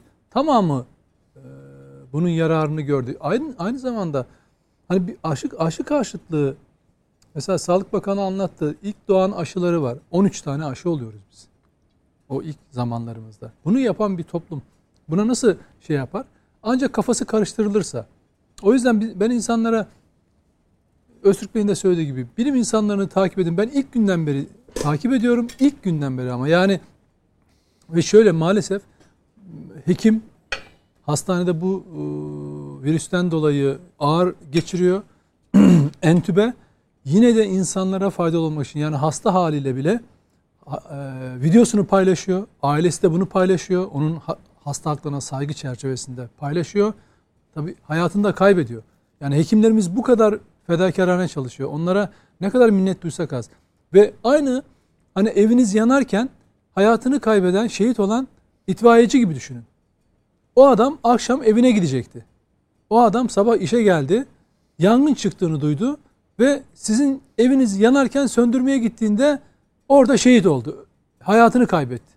Şimdi anlatabiliyor muyum ne demek istediğimi? Orada kendini ateşe atıyor. Sağlık çalışanlarına etrafınızda hiç hekim, hemşire, ne bileyim hastane görevlisi yok mu? Yani nasıl sıkıntılar yaşadıklarını o dönemlerde yani e, hekimlere ulaşım izni verdiler. E, otobüsler durdurulduğu için gidemediler. O insanları öyle görmek insanın iç- içini acıtıyor. Sadece o yönü değil yani. Bir, bir kısmı oydu. Dolayısıyla e, aşı olmamak bireysel bir karar. Yani köşe yazarı bunu sürekli işliyor. Sen olma tamam hiç kimse sana müdahale etmesin ama sen olmayın ey vatandaşlar diye insanları bu konuda ikna etmeye çalışma. Yararını zararını insanlar bilim insanlarının yaptığı açıklamalar üzerinden e, sonuçlandırsınlar. Ona göre karar versinler. Ben bunu söylüyorum. Peki. Tabii Serhat Bey bir de ihtisasa saygı esastır. Yani burada biz ihtisas Uzmanlığa, sahibi değilsek evet. uzmanlığa saygı duymak durumundayız. Bir de bazen e, komplo teorilerinin kendisi komplo haline gelebiliyor. Onun da altını çiziyorum. Komplo teorisinin kendisi komplo haline geliyor. Yani bu aşı karşıtlığı da bir e, böyle bir komplonun bir parçası olabilir mi diye bir biraz da düşünmek lazım. Daha doğrusu şu aşı karşıtlığının bayraktarlığını yapmak. Biraz önce Nedim Bey'in ifade ettiği gibi yani toplumun önde olan insanları, gazetecilerin, köşe yazarlarının sürekli ama sürekli e, günde 24 tweet atarak bu konunun üzerinde adeta toplumu ikna etme çabasının olması e, benim kanaatime göre çok masumane bir şey olmasa gerektir yani. Peki. Geçiyoruz efendim bir başka konuya. Seçim barajı tartışması siyasetin gündeminde yer alıyor. Ee, Mücahit Bey sizde devam edeyim. Ee, uzun süredir bir seçim barajı siyasi partiler kanunu kapsamında %5 mi %7 mi üzerinden ilerledik. Ee, bir ara %5 öne çıkmıştı. Yine biz programlarımızda konuşmuştuk ama %7'de mutabık kalındığı anlaşılıyor. Bunun siyasi sonuçları tartışılmaya başlandığında da özellikle e, HDP üzerinden tartışılıyor. Siz nasıl değerlendiriyorsunuz bu mutabakatı, %7 mutabakatını? Şimdi şunu söyleyeyim bu bence e, çok e, olumlu bir hadisedir. Te- temsilin yaygınlaştırılması açısından olumlu bir hadisedir. %10 seçim barajının çok yüksek olduğunu, çok yukarıda olduğunu ifade edenler, bunu sürekli eleştirenler yani %7'yi de eleştirir duruma geldiler. Bu çok ilginç bir hadise. Yani adeta %7'yi partilerin, bazı partilerin kendi menfaatleri doğrultusunda e, bunu direttikleri, dayattıkları noktasında bir takım çıkışlar yaptılar. Bu e, hakikaten gerçeklikle ilgili bir durum değil. Yani böyle bir hadise yok. Şimdi MHP'yi burada daha çok e, Milliyetçi Hareket Partisi'ni bizim e, ittifak ortağımızı daha çok e, öne sürüyorlar. İşte oyları %7'nin altına düşmüş de bilmem ne de falan filan gibi ge- getiriyorlar. Fakat bizim önümüze gelen e, kamuoyu yoklamalarında Milliyetçi Hareket Partisi'nin böyle bir durumu yok. Hatta Cumhur İttifakı'nın e, trendi yukarı doğru ivmelenmiş vaziyette. O bir ara e, Covid'in e, böyle karanlık sürecinde e, bir düşen trend gördük evet. E, bu bütün dünyada iktidar partilerinin başına gelen hadiseden biz de etkilendik belli bir müddet. Fakat şu anda kamuoyu yoklamalarında Cumhur İttifakı'nın trendi yukarıda. Yani muhalefet Cumhur İttifakı'nın bir alternatifini oluşturamamış vaziyette hala. Bunlar ne derlerse desinler. İşte biz iktidara geliyoruz rüyalarını sürekli tekrar etseler de gerçeklik onu göstermiyor. E, vatandaşlarımız da biz sokakta hemhal oluyoruz. Sürekli özellikle bu süreçte işte Rize'de bazı MKYK üyelerimiz, milletvekillerimiz Kastamonu'da, Bozkurt'ta, Sinop'ta selden etkilenen yerlerde bazıları e, bu iş bölümü yapıldı aramızda. Bazıları işte Antalya'da o yangından etkilenen Antalya'da, e, Manavgat'ta, Muğla'da yangından etkilenen bölgelerde sürekli halkla temas halinde olduk. Bizim bu süreçte gördüğümüz şey vatandaşlarımızın e, bazı noktalarda şikayetçi oldukları evet bunu kompleksiz bir şekilde kabul edebilecek bir siyasi hareketiz biz. Bu şekilde zaten 20 senedir 19 senedir iktidarda kalıyoruz. Vatandaşlarımızın mailiyle, oylarıyla iktidarda, desteğiyle iktidarda kalıyoruz. E şimdi bir takım hadiseler dediğim şu. Biz şununla karşılaşmıyoruz mesela sahada. Sahada bize kimse HDP ile neden ittifak halindesin, iş tutuyorsun diye sormuyor bize. Ama onlarla karşılaşanlar var sahada. Bize ne deniyor? Bakın ekonomide nispi bozulma var. Covid sebebiyle biz bunu anlıyoruz. Daralma var. Ama bunun behemal bir şekilde bir an önce halledilmesi lazım. İşte marketlerdeki fiyat, fiyat istikrarının sağlanması lazım noktasında. İşte istihdam noktasında bir takım e, vatandaşlarımızın biz siyasi iktidara teşviğini görüyoruz. Bu sokağın gerçeğidir. Yoksa işte Twitter üzerinden bakacak olursak zaten hadiseye e, bu e, arkadaşların %90-95 ile e, şu ana kadar e, bundan önceki seçimlerde de iktidarda olmaları lazımdı. Fakat sosyal medya bu işin bazı ve şeyi değildir. Sosyal medya bunun üzerinden manipülasyona çok elverişli bir e, mecradır. Sosyal medya mecrası. Ve onu kullana geliyorlar zaten. Şimdi bu seçim barajına gelince işte demokraside ne diyoruz? Temsil diyoruz değil mi? Temsilde e, yoğunluğun ve adaletin sağlanması lazım diyoruz. Bazıları %7 ile de tatmin olmayabilir. Bu çok demokratik bir itirazdır. %5 olsun savını ve önerisini ortaya sürecek olanlar olabilir. Bu da çok anlaşılabilirdir. Ama %7'yi işte şunun e, şunun önünün açılması veya şunun önünün kapanması e, noktasında bir e, sığ siyasete indirirsek burada hata yapmış oluruz. Onunla birlikte ne tar- tartışılıyor? Henüz karara bağlamamış olsa bile daraltılmış bölge. Mesela başkanlık sisteminde daraltılmış bölgeleri biz dünyada müşahede ediyoruz. Dar, Daraltılmış dar bölge, bölge ve daraltılmış. dar bölge, daraltılmış bölge, dar bölge pek Türkiye'ye uygun olduğu kanaatinde değilim ama daraltılmış bölgenin tartışıldığını biz biliyoruz. Fakat bu tabii daha neticeye bağlanmış değil. E, şunu ifade ediyorum ben, defaatle ifade ettim. E, bu e, başkanlık sistemlerinde, başkanlık sistemlerinde daraltılmış bölgenin e, fayda getirebileceği benim kişisel kanaatimdir. E, daraltılmış bölgenin fayda getireceği, milletvekilinin e, seçmenleriyle daha iyi irtibat kuracağı benim kişisel kanaatimdir. Ama tabii bu parti kurullarımızın ve e, paydaşımızın parti kurullarının vereceği bir karardır. Ona saygılıyız. E, %7'lik e, ben e, seçim barajını açıkçası bu minvalde değerlendiriyorum. Burada siyasi bir stratejiden çok temsilde daha fazla adaleti sağlanması noktasında muhalefetin şimdiye kadar yaptığı itirazlar doğrultusunda bir de muhalefetin şimdiye kadar yaptığı itirazlar doğrultusunda bir düzenleme yapılıyor ama ne yaparsanız yapın e onlar içi boş konuşmalara, siyasi e, sonuca ulaşmayacak bir takım manipülasyonlara, e, politikalara şey yapacaklar, gelecekler. E, ve bunları söyleyecekler. Bakın bu e, noktada çok çarpıcı bir örnek var. Sayın Cumhurbaşkanımızın afet bölgesinde bakın traktörler anında 4 gün içerisinde vatandaşlarımıza verildi. Yanan traktörler. Dumanı daha soğumadan, dumanı tutarken yeni traktörlerini aldı vatandaşlarımız. Bu süreti nerede görmüştük biz? Devletin böyle bir süreti yoktu. Ne yapıldı? Ee, bir yaşlı çift, hanımı e, herhalde engelli, yaşlı çiftimiz yangına maruz kaldığında Antalya'da hanımı dedi ki yangın diplerine kadar kadar gelmiş. Hanımı dedi ki ben e, kaçamam. Bey, beyefendi sen kaç dedi eşine. Sen kaç git kendini kurtar dedi. Beyefendi de dedi ki vatandaşımız sen vefat edersen burada ben de seninle birlikte ölürüm. Seni bırakmam dedi. Ve bunların e, Allah'tan kurtarıldılar çok şükür. Fakat evleri yandı. E, o ev ne kadar kısa süre içerisinde nasıl bir halde teslim edildi onlara biz hep beraber gördük bunu.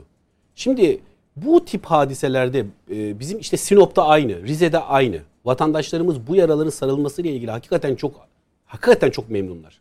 Hakikaten devletin bir hakkın bütün gücüyle bakanlarımızın orada olduğunu vatandaşlarımız gördüler.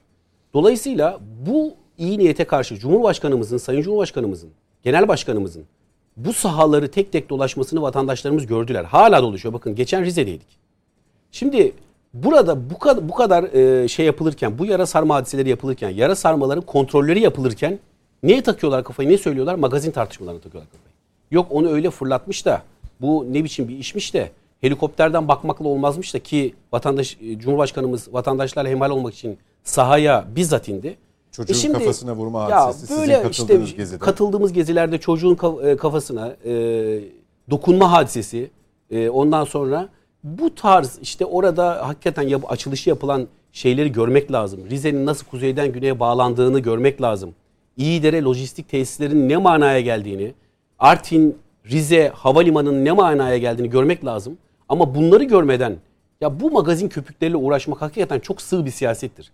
Bunu işte bu sığ siyaseti nereden buraya geldim? Bu sığ siyaseti bu %7'lik barajda da görüyoruz.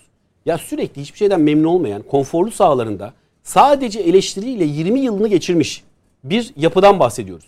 Biz hakikaten onlardan bir performans da beklemiyoruz. Bir muhalefet performansı da beklemiyoruz ve görmedik şimdiye kadar. Hani bizi iyiye, doğruya, güzele, daha fazla hizmete teşvik edecek bir yapı yok karşımızda. Ne var? İşte bu köpüklerle, bu magazin hadiseleriyle sürekli toplumu meşgul eden bir durum var.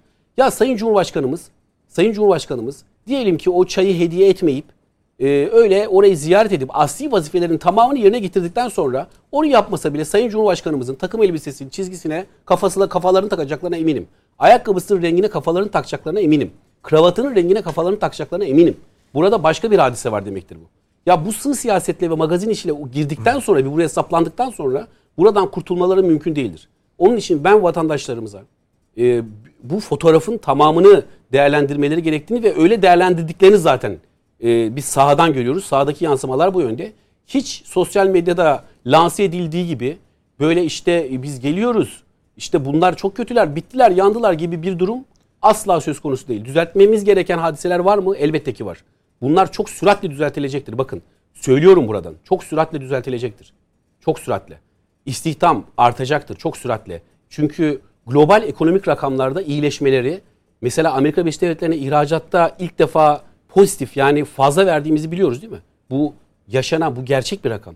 E peki e, büyüme oranlarında e, Türkiye rekorunu kırdığımızı yine ikinci çeyrekte bunu da gördük. İşte bunların... İşte bu konuda en çok e, eleştirilerin başında, tartışmaların başında zamlar geliyor mesela. Hayat pahalılığı geliyor. E, büyümeye rağmen e, bu yüksek büyümeye rağmen, dünya sıralamasında ilk sırayı çekmemize rağmen sahada durumun böyle olmadığı söyleniyor. İşin içinde hilekarlık olabilir. Sebze meyvede bu konuşuluyor. Süt ürünlerinde son zamanlarda bu konuşuluyor. Size de geliyordur bunlar mutlaka. Mesela bu konuda sözünü ettiğiniz sürat e, öncelikleri arasında mıdır? Elbette ki elbette. Şimdi vatandaşlarımız vatandaşlarımız elbette bazı şeylerden şikayetçiler. Fakat vatandaşlarımızdaki görüş şu. Vatandaşlarımızın bu muhalefet takımından ümidi falan umudu yok. Çok net ifade ediyorum. Dolayısıyla vatandaşlarımız diyor ki bu problemler var ama düzeltirseniz yine siz düzelteceksiniz diyor. Bakın hakikaten bunu siyasi propaganda amacıyla söylemiyorum burada. Sahada bize yansıyan aynısını şu anda yansıtıyorum size. Yapacaksanız bunu zaten siz yapacaksınız. Sizin kadrolarınız yapacak diyor. Çünkü yapılmışı var. Çünkü bizim bagajımız o noktadaki başarılarla dolu. Onun için istedikleri kadar manipüle etmeye çalış, çalışsınlar. İstedikleri kadar manipüle et, etme çabası olsun onlarda. Vatandaşlarımızın feraseti yüksek. Bunların oluşturduğu, oluşturmaya çalıştığı gibi algı sahada böyle bir algı yok. Bakın e, o kadar o kadar derin süreçlerden geçtik değil mi? Karanlık Covid sürecinden, bunun ekonomiye yansımalarından tüm, tüm dünya gibi. Biz de geçtik. Ya turizminiz bitti. Turizm bitti. Turist gelmedi. Uçuşlar durdu. Esnaf kapa- kapalıydı. Çok uzun süre kapalıydı. Bunlara rağmen ben Türkiye'nin bu Covid sürecini e, dünya ile orantılayınca başarıyla yönettiği kanaatindeyim. Başarıyla yönettiği kanaatindeyim. E, sağlık noktasında da hiçbir şekilde ve hiçbir zaman bizim yoğun bakım e, e, şeylerimiz, yoğun bakım kapasitemiz hiçbir zaman dolmadı. Vatandaşlarımıza sağlık sektörü son derece süratle ve güzel hizmet verdi. Yani bu başarıları görme, görmeyip e, sadece Covid'in o kör karanlığındaki ekonomik sıkıntıya atıf yapmak gerçeklik değil. Bu global rakamların, bu global rakamların, bu e, makro rakamların daha doğrusu, bu büyümenin vatandaşımıza yansıması kısa bir süre daha alır. Vatandaşlarımız bu ferahlamayı ve rahatlamayı göreceklerdir. Ben bunu e, açık bir şekilde ifade edeyim burada. Zaten en büyük endişeleri o. En büyük endişeleri o. Yani vatandaşlarımızın refah seviyesinin artması bunların en büyük endişeleri. Çünkü biz bunların bu oyuncağı bunların elinden alacağız. Buna kararlıyız. Öztürk Bey seçim barajıyla başladım ama konu biraz daha kapsamlı bir hale geldi. İsterseniz sondan siz değerlendirmeye başlayın. Seçim barajına bağlayın ya da tersten de ilerleyebilirsiniz. Evet Mücahit Bey'i severim ama burada katılmayacağımı belirtmek istiyorum. Çünkü yani ben e, herhalde partiyi kurduğumdan beri sokaktayım. Daha bugün Kırklar elinden geliyorum. Bir hafta önce Van'daydım, Mersin'deydim. E, kongre süreçlerimiz başladı. Sürekli halkın içindeyiz ve geziyoruz. E, hiçbir dönemde olmadığı kadar ilk defa toplumda bu kadar huzursuzluk var. Ekonomik kaynaklı. Şimdi bir kere inanılmaz bir pahalılık var. Yani işte en basitinden bir teneke 5 kiloluk bir teneke yağ ne kadar olmuş? 85 TL olmuş. 40 TL'den 85 TL'ye çıkmış. Diyeceksiniz ki efendim ne alakası var? Yani kırsaldaki insanların %90'ı bun, bunu bununla alakalıdır. Bir teneke yağla alakalıdır. Yani unla alakalıdır. Temel gıda maddeleriyle alakalıdır. Şimdi zamlar korkunç. Zamlar yağmur gibi geliyor ve sürekli zam geliyor. Özellikle bu elektrik fiyatlarına e, yapılan zamlar ve dükkan dükkan küçücük dükkanı var. 1500-1700 TL elektrik e, faturası geliyor. Korkunç yani. Dükkanın kirası kadar elektrik faturası geliyor. Bu dağıtım şirketlerinin inanılmaz bir e, şeyi var. Yani kontrol edilemez bir durumu var. E, o aracı şirketlerin. Onlar denetlenmiyor ve çok zam geliyor. Mesela bir fabrikaya gittim. Ya 145 bin TL şey gelmiş. E, elektrik faturası gelmiş. E, ve bu bu normalde işte 80-90 bin TL gelirken 145 bin TL elektrik faturası geliyor. Şimdi bunlar ödenemiyor. Şahıslar borçlu. Şirketler borçlu. Dükkanlar borçlu. Küçük esnaf borçlu. Millet borç batağında şu anda. Ödeyemiyor, çeviremiyor. Yani biz hani diyoruz ya devlet borçları çevirsin. Bir de vatandaş kendi bütçesinin borcunu çeviremiyor. Yani borçlanmış ama e, yani ekonomi iyiye gider diye umutla borçlanmış ama ekonomi kötüye gittiği için e, dükkanını kapatmış, işinden olmuş, işsiz kalmış ve kredi kartlarını ödeme, ödeyemeyen borç borçlu e, çok e, aşırı derecede bir kesim var. Şimdi her tarafta ben işsizlik görüyorum. Ya Van'da yani bir buçuk milyon e, şehirli bir kent Van. E, bugün de işte Kırklareli'ye gittik. Çok aşırı bir işsizlik var yani caddelerdeki insanların umutsuz, işsiz, özellikle genç kesim üniversite bitirmiş ama işsiz olanların öfkeli olduğunu belirtmek isterim özellikle. Şimdi yoksulluk. Bakın bu yoksulluk mesela biz parti olarak bu yoksullukla ilgili bir plan açıkla, açıklamak e, istedik. Onunla ilgili bir çalışma yaptık.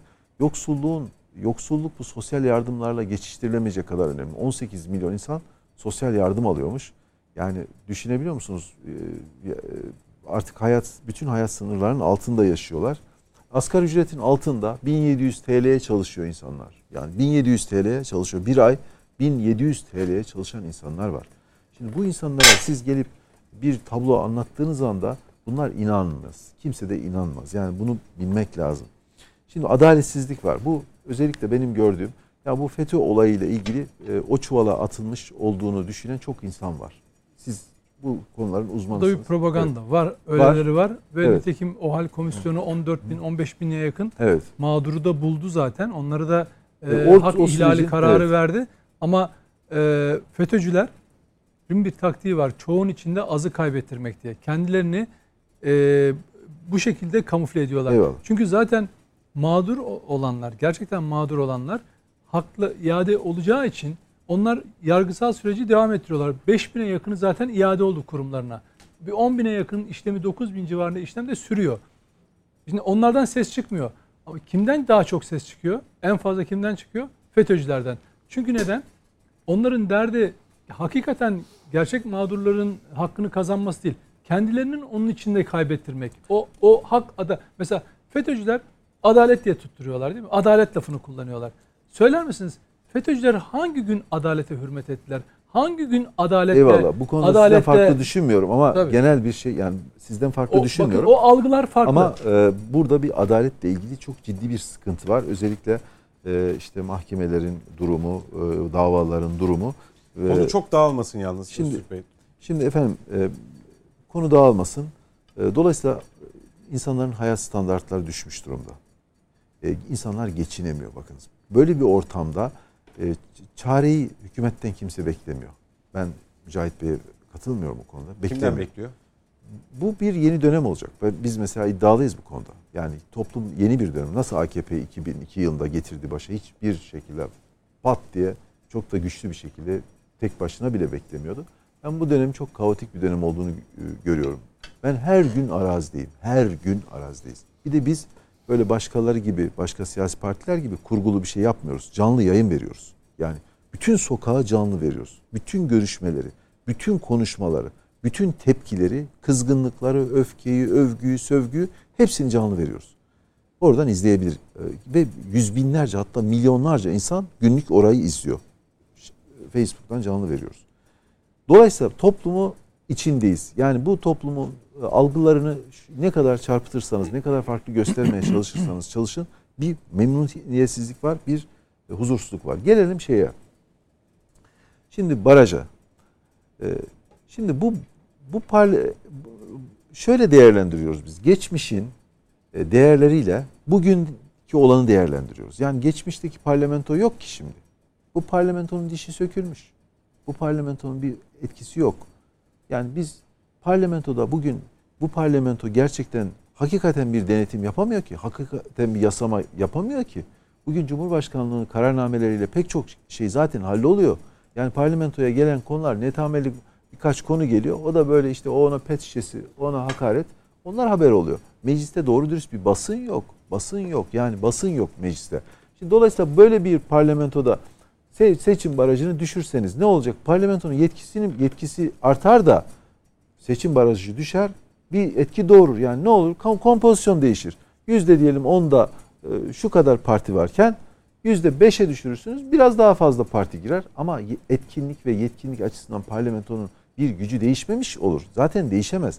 Sonuçta buradan bu parlamentoda Ha şöyle düşünebilir insanlar. Ya biz ne için siyaset yapıyoruz? Parlamentonun güçlü olduğu bir dönem örnek verebilir misiniz? Bir ara, var mı öyle bir örneğiniz? Ya en azından Ülkede mesela parlamenter dönemde dahi.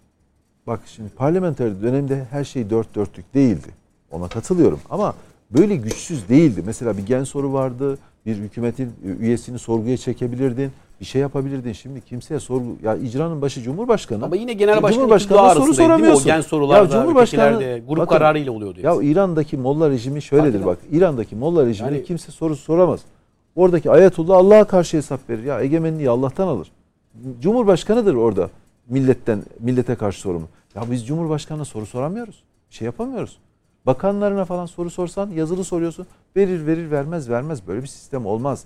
Yani bunu emin olun bu bu bu sistemin özünde bir sakatlık var ve bunu gidermeden parlamentoda baraj düşmüş. Düşse ne olacak? Üç parti daha fazla girer. Ama etkisini söyleyeceğim. Siz hangi bakana soru sordunuz, cevap alamadınız? Kaç tane cevap alamadınız? Onların istatistiği var mı elinizde? Biz parlamentodan bir, ben size bir liste göndereyim. Kaç tane bakana soru Gönderin sormuş. lütfen. Ben onu bir Evet. check etmek isterim açıkçası. Tabii. Yani göndereyim ben size. Ee, Sonuçta cevap verse ne olur ki? Sizi Ama şimdi o başka, o Hayır. sizin siyasi yorumunuz oluyor. anladın mı? Diğeri bilgi Hayır. veriyorsunuz. Bilgi Yani. bi- yani cevap tamam, vermiyorlar dediniz. Ya cevap işte standart bir cevap veriyor. Millet seviniyor. Aa bak bakan cevap vermiş falan oluyor. Ya kardeşim eskiden ben Bak, karşımda oturuyordu. Karşımda oturuyordu. Ben ona hesap soruyordum. Hesap soramıyorum ben. Ben o bakana hesap soramıyorum. Ben onunla ilgili gen soru mekanizmasını işletemiyorum. Ben onu sıkıştıramıyorum. Bakan Cumhurbaşkanı'na karşı sorumlu. Cumhurbaşkanı istediği anda görevden de alır.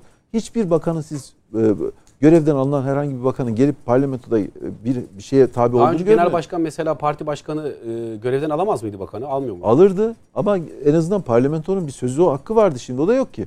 Bir şeyi yok. Yani parlamentonun şu anda arkadaşlar kabul edenler etmeyenler parlamentosuna dönüşmüş durumda. Yani bu asambleye dönüşmüş durumda. Yani bu bu parlamento böyle bir itibarsızlaşmış bir parlamentodur. İtibarı yeniden iade edilmelidir. Daha önceden kabul edenler etmeyenler değil miydi? Bu kadar değildi. Böyle bir şey yoktu. Arkadaşlar elinizi vicdanınıza koyun Allah aşkına.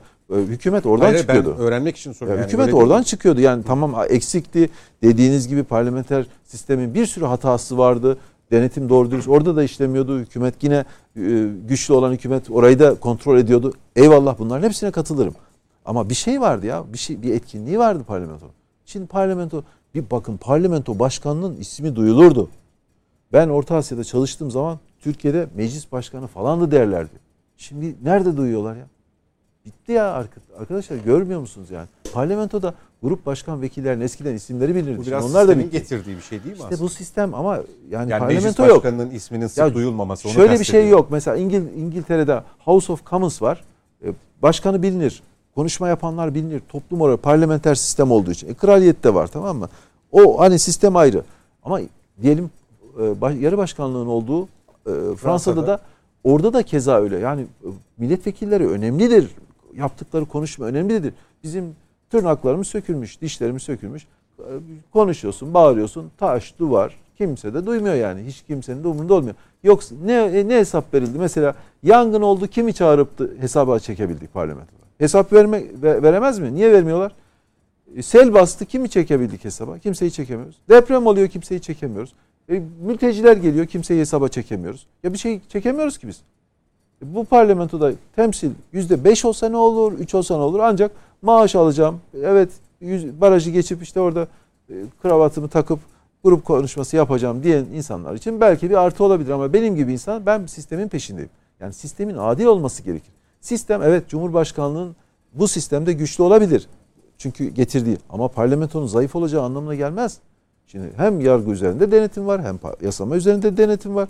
Hem burayı kontrol ediyor hem orayı kontrol ediyor hem başka yerleri kontrol ediyor. Kardeşim o zaman bu sistem bu sistemi neyini düzelteceksin sen? Yani beş, biz gerçi işte bunları tartışmamak için bunları tartışıyoruz. Yani işsizlik e, sorun, ekonomik sıkıntı sorun. Eskiden ben çıktığım zaman Ardahan'a gittiğim zaman bana hesap soruyorlardı. Yakama yapışıyorlardı. Bizim şunu yap diyorlardı. Şimdi demiyorlar. Niye biliyor musunuz? Şey, gücüm yok ki. Neyle yapacak?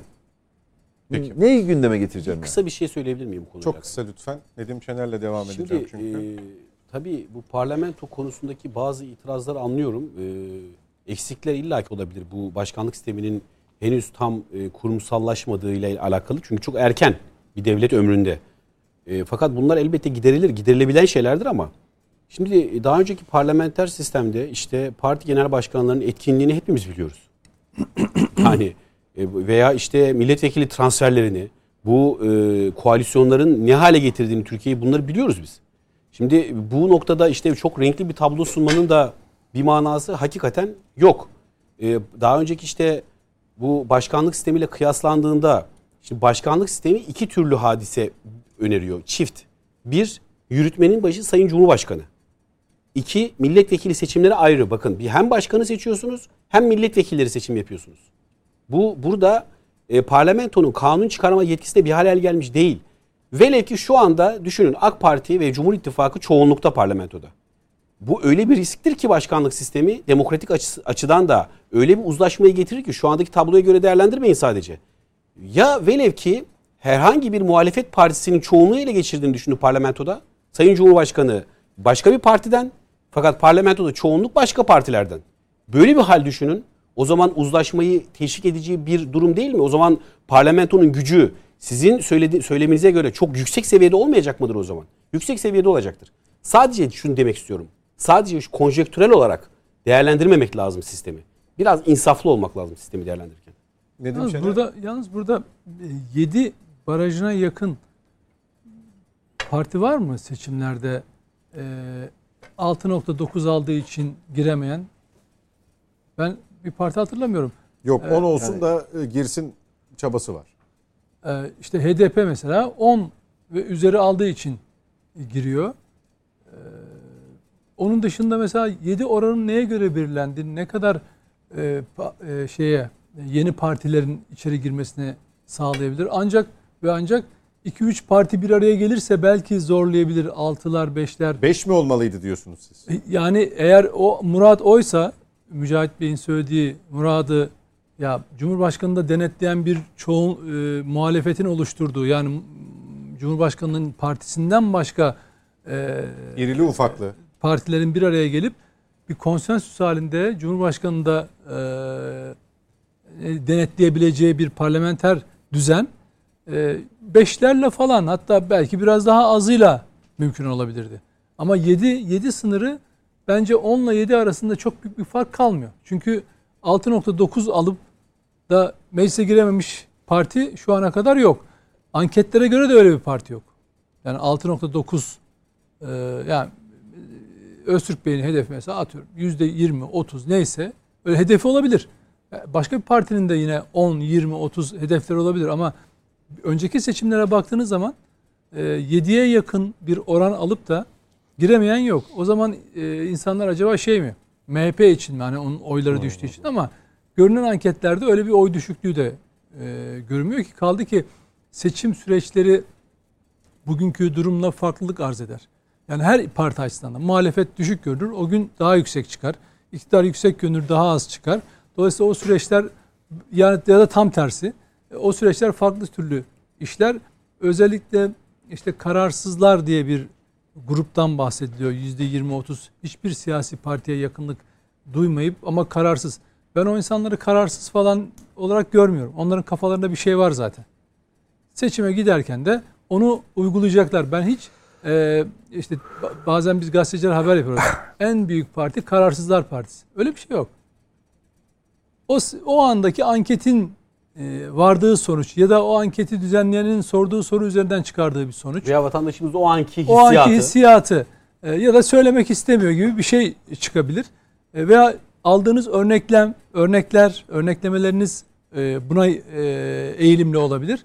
Dolayısıyla ben ona öyle bir şey olduğunu inanmıyorum. Ben e, Türkiye'de hani deminden kutuplaşmadan bahsederken yani yarılmanın yarı yarıya olduğunu görüyorum. Hala da öyle. Hala da öyle. Ama ben bu yüzde yedinin e, oransal oran itibariyle neye yarayacağını çok fazla anlamış değilim gerçekten. Çünkü bahsedilen e, amaca hizmet edecek bir rakam gibi görünmüyor bana. E, yalnız bir şey bir cümle söyleyebilirim. Özür diliyorum Mete Bey çok Ya ister, affedersiniz. ister daha Bir cümle söyleyeceğim. memnun olur. Şimdi bu e, şöyle yani bunu hani ben eleştirim yaptım ama e, şöyle bir şey olacak yani e- eğer çıkarsa bu rakam e, MHP'nin AKP'ye bağımlılığı azalacak. Belki de koalisyon ihtiyacı hissetmeyecek. E, baraj sorunu belki de yaşamayacak. Dolayısıyla niye ihtiyaç hissetsin? E, İyi Parti'nin CHP'ye olan bağımlılığı azalacak. HDP'nin diğerlerine olan bağımlılığı azalacak ve yepyeni bir e, ittifak Ama sistemi. siyaset işte şöyle. yani o- yeniden kartlar karılacak.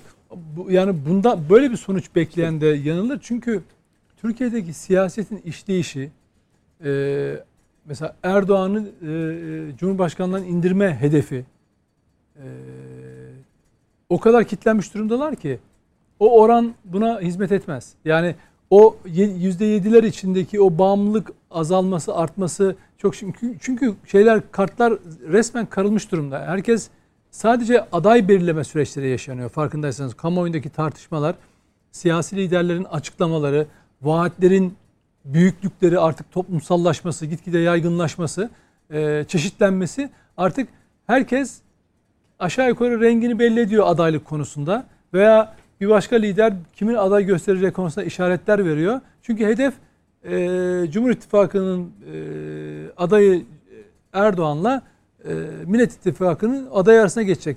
Yoksa sonra belki ondan sonraki seçim süreçlerinde bahsettiğiniz e, değişik kombinasyonlar, başka ittifak yapıları tartışılabilir ama bu seçim öyle bir seçim değil. O yüzden ben hani bilmiyorum bu yasa değişir mi, değişebilir mi? Hani vakit olur mu o seçime doğru giderken bu seçimde uygulanacak hale gelir mi? Yani o, yıl o vadede tabii va, o vade öyle bir vade sürer ki seçime bir yıl kala e, dan biraz aza yaptığınız zaman ne olur bir sonraki seçime kalır. Dolayısıyla çok o amaçta gerçekleşmeyebilir. Burada konuştuğumuz her kelimede birer Doğru. anı olarak arşivde evet, bir kalır. yıl e, önce yapılması tabii, gerekiyor tabii, onu çünkü. diyorum. Mete Yarar bu dar bölge daraltılmış bölge daraltılmış bölge üzerinden Mücahit birinci görüşlerini ifade etti ama AK Parti'de daraltılmış seçim sistemine geçiş temayülü söz konusuydu. MHP açısından bakıldığında ise e, yine Nedim Şener'in tespitleri çerçevesinde daraltılmış bölge, bölgeyle ilgili rezervlerinin olduğunu biliyoruz. Buradan bir uzlaşı çıkar mı sana göre? Vallahi tek çalışmadığım yerden soru sordun yemin ediyorum.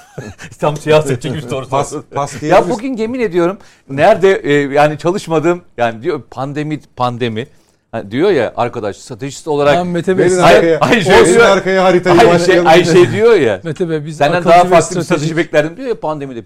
Hani o kadar uzmanı varken benim hani haddim değil. Bu kadar siyasetçi varken herhalde benim bu konuda ne diyor? Ama ben şunu söyleyeyim.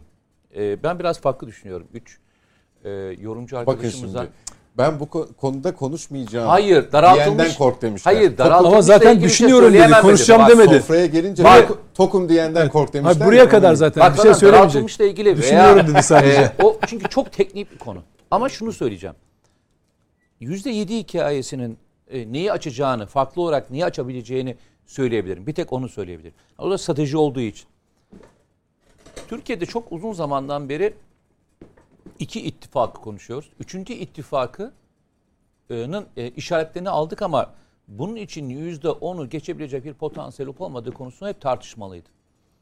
Bence bu üçüncü ittifakın önünü açacak. Yani üçüncü bir ittifak.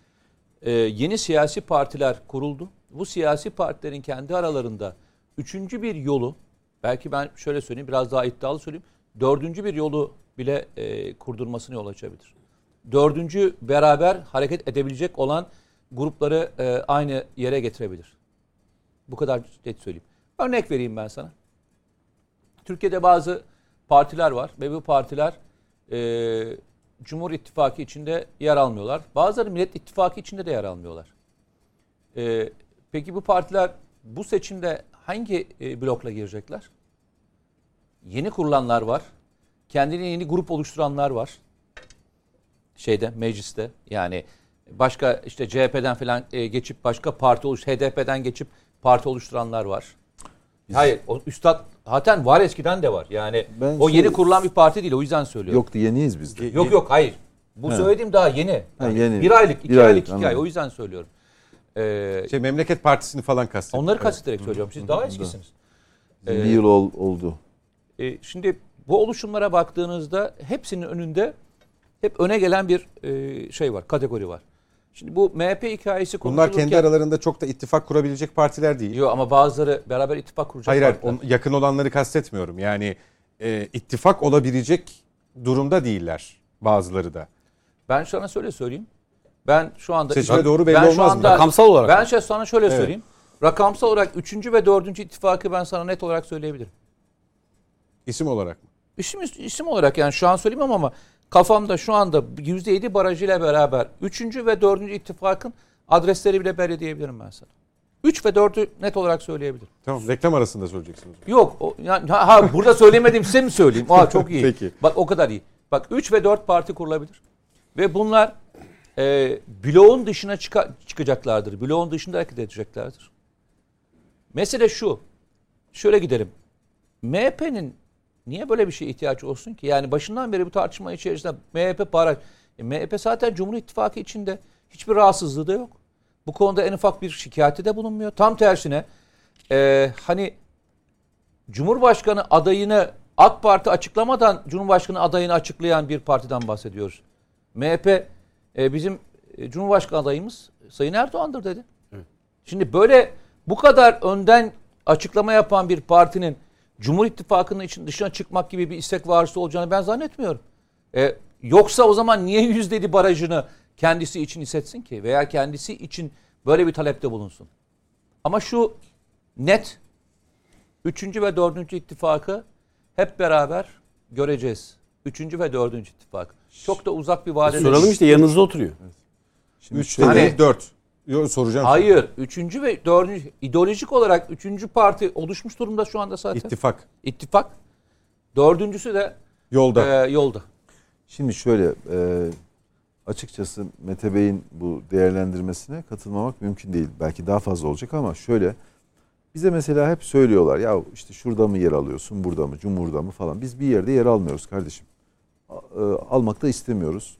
Ama şu var, arazide bir şeyler şekilleniyor. Mesela arazide kim öne geçecek? Arazide kim öne geçecek? Şimdi Türkiye'de her şey kartlar yeniden karılıyor. Benim mesela hiçbir gücüm yoktu ekonomik gücüm. Ama bugün ben arazideyim. Bakın kongre yapıyorum çatır çatır. Hiçbir e, birisine nasip olmayan, bu partilerin hiçbirine nasip olmayan yerlerde kongre yapıyorum. Ve devasa kongreler yapıyorum. Benim gücüm nereden geliyordu? Ekonomik bir gücüm yoktu. Kimse de beni desteklemiyordu. Amerika, İsrail, o bu arkamda yok. Herhangi bir partiden para da almıyorum. Ya arazinin şeyine inanın bakın. Arazide yeni şeyler, dinamikler şekilleniyor. Biz mesela bugün Kırklareli'nde hiçbir ya hiçbir haber vermedik. Pat diye gittik. Lütfen canlı yayını izleyin.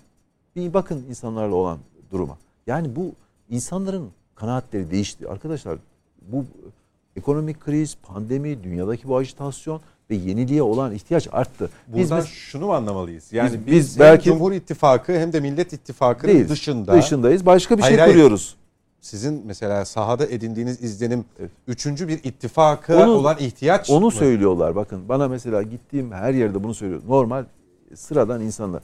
Ya biz artık e, biz AKP'ye oy verdik ama biz CHP'ye veremeyiz diyor. CHP'de biz buraya oy veremeyiz diyorlar. Yani karma karışık oldu. E, şu anda inanın e, bu anket şirketleri falan göreceksiniz hepsi toslayacak duvara.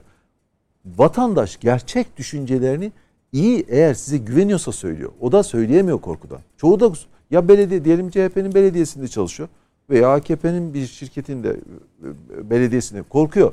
Tam diyemiyor. Ama gerçek düşünce çok değişmiş toplumda. Yani dinamik dinamizm çok değişmiş. Ben bu seçimde göreceksiniz. Biz mesela iddialıyız bu konuda. Biz yeni bir e, alternatif oluşturacağız. Toplumun önüne koyacağız. Şu anda erken. Şu anda ben kongre yapıyorum bir sürü şeyle uğraşıyorum. Öyle kolay değil yani kongre yapmak. Gel e, Anadolu'da git Van'da kongre yap. Kolay iş değil bunlar. Yani de, ama ne olacak? İki ay sonra, üç ay sonra yeni bir şey çıkacak. Ha o zaman e, bizim mesela bunlar çıktıktan sonra e, elbette konuşacağımız insanlar çıkacak. Elbette e, kapı, kapı, siyasette hiçbir zaman kapıları kapatamazsınız. Konuşacağımız insanlar olacak. Ama biz e, mutlaka yeni bir çerçeveyi çizmemiz gerekiyor. Bu çerçevede Türkiye olacak. Bakın Türkiye'nin özü olacak, ruhu olacak. Biz şu anda bunları konuşuyoruz. Bunlar gerçekten çözmek isteyen isteyen insanlara hayır siz sizinle biz bir şey yapamayız diyemezsin. Çözecek insanlarla olacak. Ama bizim yani gördüğümüz şu partiler kurdurulan partiler var. Bakın kurdurulan bir de gerçekten kurulan partiler var. Mesela biz gerçekten alnımızın teriyle, yüzümüzün akıyla partiyi kurduk. Ve bin bir türlü yoksullukla kurduk. Ama şu anda çok şükür hiç beklemediğimiz şeyler oldu ve bir anda e, teker dönmeye başladı. E şimdi başkaları da e, onların bir ilçe başkanlığı kadar benim e, bütün toplasan bütün teşkilatımdaki binalarım benim onların bir ilçe başkanlığı kadar etmiyor. Teker Ama, dönmeye başladı kıs, kastınız bir özgüven Evet çünkü halk gelmeye başladı. Kayıt olmaya başladı. Teşkilat kuruyorlar. Bilmem mesela Gaziantep'te geçen bir il başkanımız gitti. Şimdi üç tane il başkanıyla anlaşma oldu. üçüncü ittifak mı dördüncü ittifak mı? Biz şu anda üçüncü şeyde e, e bak it, bilmiyorum Mete Bey'in belki de onun bildiği çok şey var. E, ama benim bildiğim e, biz ayrı bir yapı oluşturacağız. Bu üç mü olur, dört mü Benim olur? bildiğim iki- biz üçüncü bilemedim. ittifakta Evet. Yani kendinizi Millet İttifakı'nın bir parçası olarak e, Hayır, görmüyorsunuz. Hayır. Biz ne Cumhur İttifakı'nın ne Millet İttifakı'nın kesinlikle bir parçası olarak görmüyoruz. Arkadaşlar bakın Türkiye'de şu anda e, konular üzerinden tartışma olmuyor ki. Yani şu hınç kültürüne bakar mısınız? Böyle bir tartışma olabilir mi ya? Hiç- Yani ne ya biz adeta sanki yeniden bir e, bir- birbirimize girecekmişiz gibi. Sanki bir savaşa hazırlanıyormuşuz gibi. Seçim değil, savaşa hazırlanıyormuşuz gibi bir ruh hali var. Bu toplumu ger, ger, gelmiş durumda ve bir kin ve nefret şeyi var. Şimdi toplumu buradan uzaklaştıracak, toparlayacak, daha yumuşak bir geçiş sağlayacak ama toplumun önünü açacak bir anlayışı ben onun peşindeyim. Benim gecem gündüzüm bununla geçiyor. Başkaları ne yapıyor bilmiyorum. Onların e, planları nedir bilemem. Ama şunu biliyorum. Gerçekten kurdurulan bazı partilerin korkunç kaynakları var. Ama insan yok. Boş. Arazide karşılıklar yok. kastınız. İsim vermem. Hayır hayır. Parti ismi vermeyin. Hani mesela bunlar işte yurt dışın menşeli mi? İçeride başka Onla- bir yapının Olmaz ürünü mı? mü? Yurt dışı da var, içeride de var. Fonlananlar içeride de var, dışarıda da var. Yani bunlar e, bunları görüyoruz işte. Ya bir insan Sadece fonlama medyadan ibaret değil yani. Abi yani bakıyorsun bir tane ilçede öyle bir bina açmış ki senin genel merkezin yapamaz o kadar bina. Ya nereden geliyor bu değirmenin? e, Serhat? Bey plaseyle gol attınız. Estağfurullah yok ben hani şey olarak söyledim. Yani Sera, Yo, estağfurullah. Evet size Ben- değil, kastın size değil de o fonlananlara gol attı. Şimdi ama doğrusu bu yani gerçekleri görüyor toplum. Şimdi bunları da görüyor, bizi de görüyor. Biz dişimizi tırnağımızla bir şeyler yapmaya çalıştık başlangıçta. Çok zayıf başladık ama şimdi toparlandık, özgüven oluştu ve yuvarlamaya başladı kar topunu ve giderek yuvarlanmaya başladı. Ben ben mesela böyle bir durumda ben 3 ay sonra bambaşka bir noktaya gelmiş olacağım. E diğerleri nerede olur bilemem ama ben e, gerçekten eğer planın programımızda uy- uygun olan çevreler varsa onlarla elbette ben görüşmek isterim. Niye görüşmeyeceğim? Sonuçta siyaset kazanma işidir. Siz toplumu ka- kazanacaksınız ki bir şeye hizmet edesiniz. Bakın ben bir iktidar partisi mensubu olarak değerli genel başkanın bu ifadelerini demokrasi noktasında müthiş sevindirici görüyorum açıkçası. Yani işte demokrasi böyle Değerli. bir şey. Çok değerli. E, çabası var. E, kısıtlı imkanlarla belli ki partisini kurmuş. Burada bir faaliyet güdüyor. E, Türkiye'nin niye ben inanıyorum ki Türkiye'nin geleceği açısından bazı önerileri var. E, vatandaşlarımız da bunu paylaşıyor. Bu ortam e, vazgeçilmez. Bir nefret dili yok. Değerli genel başkanın bir nefret dili yok. Yok, Ne devleti yönetenlere bir nefret dili var. Eleştirileri var ama bir nefret dili, bir kin, öfke dili yok. yok. Dolayısıyla değerli genel başkanın bu Ki demokrasiye çoğu kısmı da teslim eder. hizmet teslim ettiği, eder. demokrasiye hizmet ettiği kanaatim var benim. E, çok da bu hareketi aslında çok da değerli buluyorum açıkçası ben. Yani e, tamam görüşlerimiz 180 derece bazı noktalarda uzlaşmayabiliriz. E, yani birbirimize ya? 180 tartışa- derece var mı? Ya olabilir, bazı noktalarda olabilir. o illaki olur. Birbirimize tartışabiliriz. Farklı siyasi geleneklerden de geliyor olabiliriz. Ama şu çabası, milletle ehmal olması bizim işte 20 senedir yaptığımızın bir e, şeyi, örnek alınması aslında bu. Yani kimse Cumhurbaşkanımıza, vatandaşımızla nasıl hemhal olacağını öğretmeye çalışmasın. Sayın Muharrem İnce'ye söylüyorum. Ara sıra işte helikopterden bakmakla olmaz diyor. Vatandaşımıza inmiş Cumhurbaşkanı, vatandaşlarımıza inmiş hemhal oluyor. Traktörleri gelmiş. O hala diyor ki helikopterden bir helikopter fotoğrafı paylaşıyor. Ki saha denetimi yapıyor Cumhurbaşkanımız. Çok doğal olarak. Ya bu kadar sığ hale düştüler ya. Ya bunu yapmayın. Bunu yapmayın. Yani Cumhurbaşkanımızın AK Parti geleneğinin vatandaşlarımızın nasıl hemhal olacağını öğretmeyin. Bize bu öğretecek pozisyonda olan sizler değilsiniz.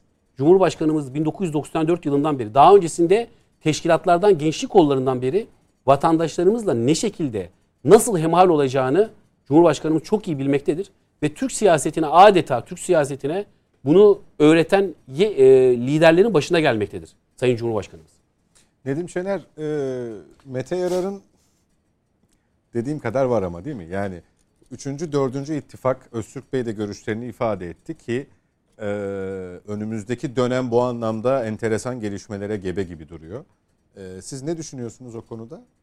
Yani e, E, hatta siz daha fazla da olabilir dediniz değil mi? Yani, bence ittifak- de yani gerçekten çünkü şöyle bir şey. E, şimdi ben e, Bir Nedim Bey e, görüşünü bir ifade etsin tabii isterseniz. tabii Ya yani şöyle, e, şimdi Cumhurbaşkanlığı seçimine doğru giderken e, özellikle HDP'nin Millet İttifakı tarafında e, yerel seçimlerde yaptığı bir işbirliği vardı. Fakat onun e, o durumu, pozisyonu yani terör örgütü PKK'nın sözcülüğünün ötesine geçememesi e, hem o yerel seçim öncesinde de bugün de durumun hiç değişmemesi elbette ki ittifak ortaklar arasında e, rahatsızlık yaratıyor. Ama bu rahatsızlık e, öze ilişkin değil. E, ittifak oylarını etkileyeceği kendi yani İyi Parti ve CHP seçmenini tabanında rahatsızlık yaratacağı için. Ama özel ilişkin değil. Yani parti yöneticileri e, Demirtaş'ın suçu ne ki falan e, çerçevesinde hala savunmaya özellikle CHP'liler savunmaya e, doğru gidiyorlar. Dolayısıyla orada bir strateji izlendi ve HDP de kendini orada nasıl gösterdi? Dedi ki bizi artık yok sayarak e, şey karar alamazsınız. Cumhurbaşkanını biz belirleyeceğiz artık Türkiye'de. Yani Türkiye'yi esir alan bir siyasi söyleme doğru evrildiler. Bunu Demirtaş da hapishaneden yaptı. HDP'nin eş başkanları da bunu sürekli yapıyor. Bizi yok sayarak efendim şey karar alamazsınız. Cumhurbaşkanı biz belirleyeceğiz diye. Ya ben de ona ilişkin bir şey yazmıştım. Yani partiler şimdi bu partilerin seçmenleri partilerin aktifindeki şeyleri değildir. Oy olarak alırlar seçimde ama o insanların benliklerinin sahibi değildirler. Kişiliklerinin sahibi değildirler. Elbette ki HDP seçmeni diğer seçmenler gibi kendi iradesiyle karar vermek durumundadır. Neyi gözetecek? Demokrasiyi değil mi? Kendi temsiliyetini gözetecek. Terörle ilişkili bir parti ise buna ilişkin pozisyonunu yine kendi belirleyecek. Ben bu konuda son derece sert ve netim. E, terörle ilişkisi olduğunu bildiğim bir partiye oy vermek bana göre şey e, bir seçmen bilinciyle falan da e, izah edilmez. Aksine benim askerime sıkılan kurşundur diye söylemişimdir. Bunun için de dava, davalar açtılar. Onun hesabını göreceğiz tabii ayrı. Ama ben orada netim. Ama onlar açısından baktığım zaman e, eğer böyle bir durum, bu ilişki biçimi sizde rahatsızlık yaratıyorsa istediğiniz yere oy verebilirsiniz. Dolayısıyla parti parti ile seçmenini ayrı tutuyorum. Bu her parti içinde. Mesela AKP seçmeni. Şimdi AKP seçmeni yerel seçimlerde, önceki seçimlerde kendi belediye başkanlarını desteklediler ve e, belediye başkanı yaptılar. Ama ne oldu? Bazı AKP'li seçmenler önemli bir miktarda kızdı, öfkelendi, oy vermedi. Ne oldu? CHP'nin adayı seçildi. Yani insanlar öyle hani o zaman şunu hani AKP'nin o oy vermeyen seçmenleri o partinin şey mi aktifi bir sahiplendiği bir kişilik mi? Hayır. Demek ki insanlar düşünüyorlar. Demek ki insanlar ister haklı ister haksız fark etmez. Kızıyorlar, tepki gösteriyorlar ve oy da vermeyebiliyorlar. Bakın AKP bunun örneği. Seçimi nasıl kaybetti İstanbul'da? Böyle kaybetti. Yani seçmenin bir mantığı, bir düşüncesi var. Ben bu davranışı her partinin seçmeninden beklerim. HDP seçmeninden de beklerim. Yani kardeşim sen neye kızıyarak oy veriyorsun? Vereceksin ya da vermeyeceksin. Mesela PKK gibi bir terör örgütü hem de Kürtleri de bölgede katleden bir terör örgütüne e, oy verecek misin? Bunu bilerek mi oy vereceksin? Nasıl aynaya bakacaksın o zaman? Ben öyle bakarım olaya. Peki. Şimdi e, HDP'nin o varlığı, o durumu tabii ki ne yapıyor? E, Millet İttifakı'ndan farklı bir tutum almaya itiyor. O belki belki diyorum tek başına bir aday gösterecek. Tek başına ya da bir başka ittifak şeyi oluşturabilir. Veya işte Saadet Partisi'nde bir yönetim e, anlayış farklılıkları var. Onlar diğer AKP'den almış partilerle belki ortak hareket edebilirler. O bir ittifak oluşturabilir. Ama bunların hepsi olası. Nihai olarak Cumhurbaşkanlığı seçiminde biz iki adayın yarıştığını göreceğiz. Önce belki çoklu aday olabilir ama ben ona olasılık görmüyorum. Daha çok iki aday, ortak aday üzerinden çünkü seçmeni onun üzerine konsolide etmek e, için uğraşacak şeyler, e, partiler. Ve bugün de bakıyorsunuz işte Kılıçdaroğlu'nun mesela işte gençlere vaatlerine bakıyorsunuz. E, KHK'larla ilgili benim çok itiraz ettiğim e, açıklamasına bakıyorsunuz. Diğer konularda e, İade demokrasi e, vaatlerine bakıyorsunuz. Artık kendisinin adaylığını iyice e, anlatıyor. Yani mesela nasıl anlatıyor? Bir kararnameyle halledeceğim diyor. Yani Cumhurbaşkanı olup bu KHK'ları yeni sistemde iade mesela iade edeceğim diyor. Demek ki kendi e, artık bir anlamda beyan ediyor. Dolaylı da olsa yani doğrudan daha önce işaret ediyordu ama şimdi artık dolaylı olarak beyan ediyor. Bunun bir ilanı kalıyor. Öbür tarafta belki birileri de İmamoğlu'nu mesela e, öne çıkarmaya çalışıyor İyi Parti kanadı. Çünkü belediye, yani bunu CHP'lerden de bilebilirsiniz. Belediyede belediyede kaynaklar olanlarla da konuşabilirsiniz. İyi Partilerin belediyede önemli şey olduğu hatta bunun CHP kanadında rahatsızlıklar yarattığı, yarattığı tabii tabii onu söylüyorum. Öyle bir işbirliği de var ve birileri birilerini o anlamda öne doğru çıkarıyor. İş İstanbul'un Ama iş kadar gelecek, varabiliyor. Aynen yani, yani iş, iş gelecek. iş gelecek Cumhurbaşkanlığı seçiminde iki e, adayın yarıştı. İşte orada herkes pozisyon alacak ve döneceğiz. Biz yine yüzde 51 49 işte o taraf mı bu taraf mı tartışması yapacağız. Peki. Başka bunun şeyi yok. Ne yüzde 7 barajının buna bir katkısı olacaktır ne değişik değişik ittifaklar. O ittifak modelleri e, iki büyük ittifak, Cumhur ve Millet İttifakı üzerinde bir ne derler? Koz, pazarlık, baskı oluşturmaya yarar sadece ama nihai olarak bence Cumhurbaşkanlığı seçimini etkilemez. 7 ile 10 arasında bir fark görmüyorsunuz. Ben görmüyorum özetle. çünkü 6.9'da kalmış. Dolayısıyla ya da 7.7 aldığı için seçime girem şey e, milletvekili e, özür dilerim. Meclise girememiş bir parti olmadığı için e, çok da anlam taşımıyor benim açımdan. Peki önemli bir noktaya geldik aslında sizin göndermenizle. İyi Parti'nin 30 Ağustos kutlamalarında Sayın Akşener'in İmamoğlu ile ilgili açıklaması, Sayın Babacan'ın vals açıklaması hepsi merak edilen ve görüşlerinizin de aslında yakından izleneceği konular ama reklamdan sonra bu konulara gireceğiz efendim bizden ayrılmayın.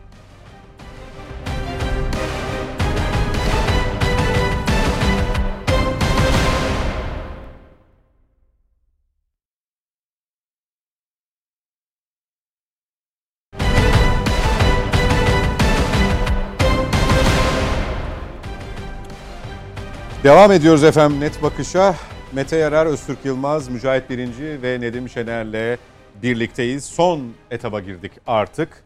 Araya gitmeden önce seçim barajı tartışması ve beraberinde oluşabilecek, oluşması muhtemel 3. ve 4. ittifak Cumhurbaşkanlığı seçimleri öncesinde bu konuyu değerlendirmiştik. Buradan e, Nedim Şener'in hatırlatmasıyla birlikte e, geçtiğimiz hafta bizim aslında programın ilk bölümünü icra ettiğimiz sıralarda 30 e, Ağustos Zafer Bayramı kutlamaları çerçevesinde İstanbul Büyükşehir Belediye Başkanlığı'nın düzenlediği etkinliğe katılmıştı. İyi Parti Genel Başkanı Meral Akşener ve orada e, Sayın İmamoğlu ile ilgili yaptığı benzetme çokça konuşuldu, çokça tartışıldı. E, Fatih Sultan Mehmet göndermesi hatta benzetmesi yaptı İmamoğlu için. Bizans e, başlığı altında bu sosyal medyada çokça tartışıldı. Mücahit Birinci bu benzetmeyi e, izlediniz, gördünüz, takip ettiniz, tepki gösteren tarafta yer aldınız. E, neden Meral Akşener böyle bir çıkış yaptı sizce? Tabii oradaki konuşmasında kendisi ve e, Sayın Kılıçdaroğlu'nu da kastederek e, iki lider diyor çünkü e, Sayın İmamoğlu'nun İstanbul seçimini kazandığını söyledi. E, ya İstanbul'u alacaktı ya İstanbul beni alacaktı gibi bir e, benzetmesi de bir hatırlatması da oldu. Bu çıkışı niye yaptı sizce? Ya bir kere e, bu e, Millet İttifakı'nın adaylığı noktasındaki bir takım e, çekişmelerde Fatih Sultan Mehmet Han'ın değerli ismini zikretmesinler ya. Öyle bir şey olur mu? Fatih Sultan Mehmet İstanbul'un fatihidir. Milletimizin gönlünde aziz bir yeri vardır Fatih Sultan Mehmet Han'ın. Ya bu tür kendi iç içerilerindeki siyasi çekişmelere, kendi içerilerindeki Cumhurbaşkanı adayı çekişmelerine, Fatih'in ismini zikretmeleri, bunu, bunu, bunun üzerinden bir manipülasyon yapmaları kendi içlerinde son derece yakışık almaz bir durumdur. Bunu AK Parti üzerine alınmaması gerekir benim kanaatim. Kesinlikle. Bu hezeyandır yani. Bu saçmalıktır. Yani Fatih işte bir tarafta Bizans o zaman e, AK Parti ve AK Parti seçmenleri Cumhur İttifakı seçmenleri mi oluyor? Siz Cumhur İttifakı seçmenlerinden yani Bizans'tan mı aldınız İstanbul'u? Ya bu tür bir saçmalık hakikaten Netanyahu benzetmesinden beri ben muvazeneyi yitirmiş bir siyasi yapı görüyorum. Bir siyasi zihniyet görüyorum. Muvazene yitirilmiş. Niye öfkeli?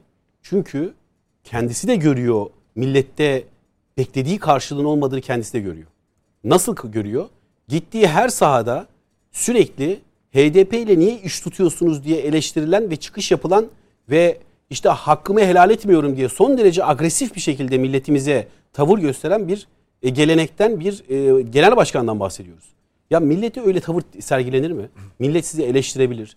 En şiddetli eleştirileri demokratik sınırlar çerçevesinde yapabilir. Fakat siz ne yapıyorsunuz? Orada azarlayıp çekip gidiyorsunuz. Ki Bunu Sayın bir Cumhurbaşkanı bunu zulüm 1453'te başladı diyenlerle beraber misiniz? bizzat dinlediğim konuşmadır o eleştirdi. Rize'de. Ya bunu işte e, istikrarlı bir hale getirdi e, Sayın Akşener. Bunu her safhada, her sahada, sadece Rize'de de değil, memleketin dolaştığı sahalarında bunu sürekli bu şekilde agresif bir tutum sergileyerek, sergileyerek vatandaşlarımı azar, vatandaşlarımızı azarlama noktasına gidiyor. Bu hakikaten e, tükenmekte olan bir siyasetin tezahürüdür. Bu tükenmekte olan siyasetin getirdiği bir agresifliktir. Vatandaş, vatandaşlarımıza kızılmaz. Vatandaşlarımızla hesaplaşılmaz. Siz vatandaşlarımızdan talimat alacaksınız. Sizler emir erisiniz. Sizler Jacoben prensesler, prensler değilsiniz. Bunu bunu iyi kanıksamanız lazım, içselleştirmeniz lazım ki Türkiye'de siyaset yapabilirsiniz. Bunu es geçiyorlar işte. Bunu bunu görmüyorlar veya bunu görmek istemiyorlar veya yapıları bu. Ee, Zihniyetlerinin tezahürü, yapıları bunu gerektiriyor. Bu şekilde tavır sergiliyorlar. Biz ne diyorduk bunlar her zaman? Diyorduk ki bunlarda Jacoben bir tavır vardır. Dayatmacı, tepeden inmeci, vatandaşlarımızı göbeğini kaşıyan adam, bidon kafa diye niteleyen fikriyatın adeta bu manzumenin devamı gibi e, bazı hareketler sergiliyor, sergiliyorlar diyorduk. Sahada da bunların yansımalarını görüyoruz. Ya vatan kime kızacaksın ya? Oy pusu, oy pusulasındaki mühür yani senin talimat üstün, senin emir üstün değerli vatandaşlarımızdır, aziz milletimizdir. Dolayısıyla sen onlarla kavga ederek nasıl siyaset yapacaksın?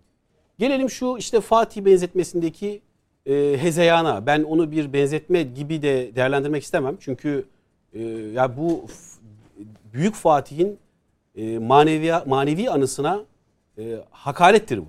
Hakikaten şahsı manevisine hakarettir. Fatih Sultan Mehmet Han kimseye benzemez. Fatih Sultan Mehmet Han kimseye benzemez. Dolayısıyla bunun üzerinden işte e, bir belediye başkanını ön plana çıkartmak çabasıyla aslında aslında o belediye başkanına da yapılan bir kötülüktür bu. Bakın orada çok ciddi siyasi hesaplaş, siyasi hesaplar var. Çok ciddi bu başkanlık sisteminde Cumhurbaşkanı adaylığı noktasında bir çekişmenin aslında su yüzüne çıkmış hali. Aslına bakarsanız orada AK Parti seçmeninin veya Cumhur İttifakı seçmeninin alınmasını gerektirecek noktadan çok kendi iç taraflarındaki bir kavganın su yüzüne çıkmış halidir o. Ya şimdi bir siyasetçiye Fatih benzetmesi haşa yaptıktan sonra yani bu e, hal bu halde e, o siyasetçiye Türkiye'deki o siyasetçiye iyilik mi yapmış olursunuz kötülük mü yapmış olursunuz? Bu çok ciddi bir soru işaretidir. Yani aziz milletimizin önüne mi atmış olursunuz o siyasetçiyi yoksa desteklemiş mi olursunuz?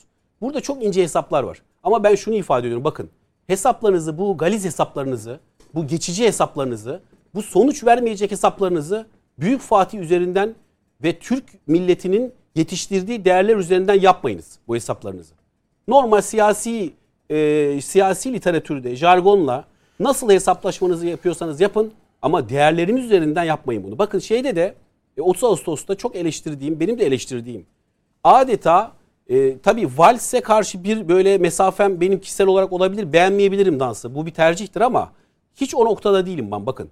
Ya bunu bir çağdaşlık göstergesi olarak sunmanın oradaki e, böyle sığlığına dikkat çekmeye çalışıyorum. Bu yeni bir şey de değil. Bu Tanzimat döneminden beri Türkiye'nin maalesef bu toprakların bu toprakların kendine güvensizliğinin kendi değerleriyle barışmamanın bir ifadesidir. O ifadeyi biz şu anda Cumhuriyet Halk Partisi'nin belediye başkanının organize ettiği e, organizasyondaki o halde görüyoruz. Adeta valsi bir çağdaşlaşma e, şeyi olarak, e, örneği olarak sunmak topluma.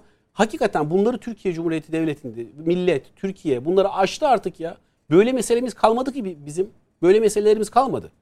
Yani oradaki hadise de işte artık Türkiye böyle olacak.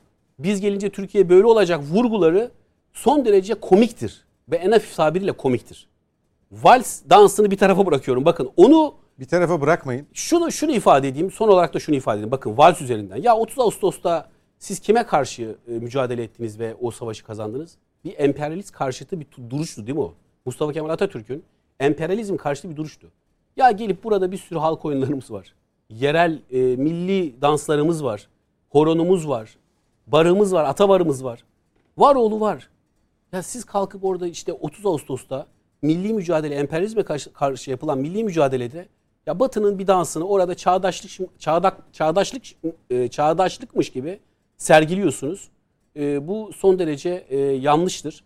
Türk milletinin, Türk toplumunun kabul etmediği de bir haldir. Onu ifade ediyorum. Peki bunun üzerinden Sayın Babacan'ın açıklamaları tartışma konusu oldu. Dedi ki e, milli günler üzerinden Sayın e, İmamoğlu'nun ve eşinin düzenlediği vals gösterisine gönderme yaptı. Dindar vatandaşlarımızın e, hedef alınmasını doğru bulmuyorum dedi. Hatta hatta ifade azgın azınlığa geçit vermeyeceğiz şeklinde. Şimdi e, bu çok bugün e, farklı yönlere çekildi. E, hatta e, bir gazeteci, hanımefendi bir gazeteci bunu bir yeni seçim taktiği ve stratejisi olarak Twitter'ında paylaştı. Seçim barajında bir değişiklik olacağı için oraya yönelik bir yorum olarak algılandı. Özetle Sayın Babacan diyor ki yani vals gösterisinin dindar kesime yönelik bir meydan okuma olduğunu düşünüyor. Katılıyor musunuz? Şunu ifade edeyim. Sayın Babacan'ın sözleri doğrudur. Ama Sayın Babacan'ın artık toplum için ifade ettiği şey e, eksik kalmıştır. Gedik kalmıştır. Sayın Babacan'ın toplumda bir karşılığı yoktur. Neden yoktur?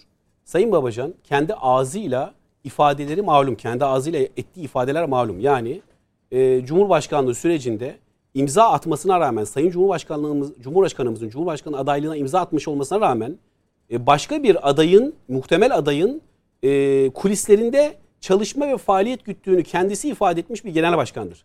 Dolayısıyla siyasette en büyük gücünüz nedir biliyor musunuz? Samimiyet ve inandırıcılık. Bunları yitirdiğiniz anda sözlerinizin doğru olsa bile toplum karşısında bir geçerliği kalmaz.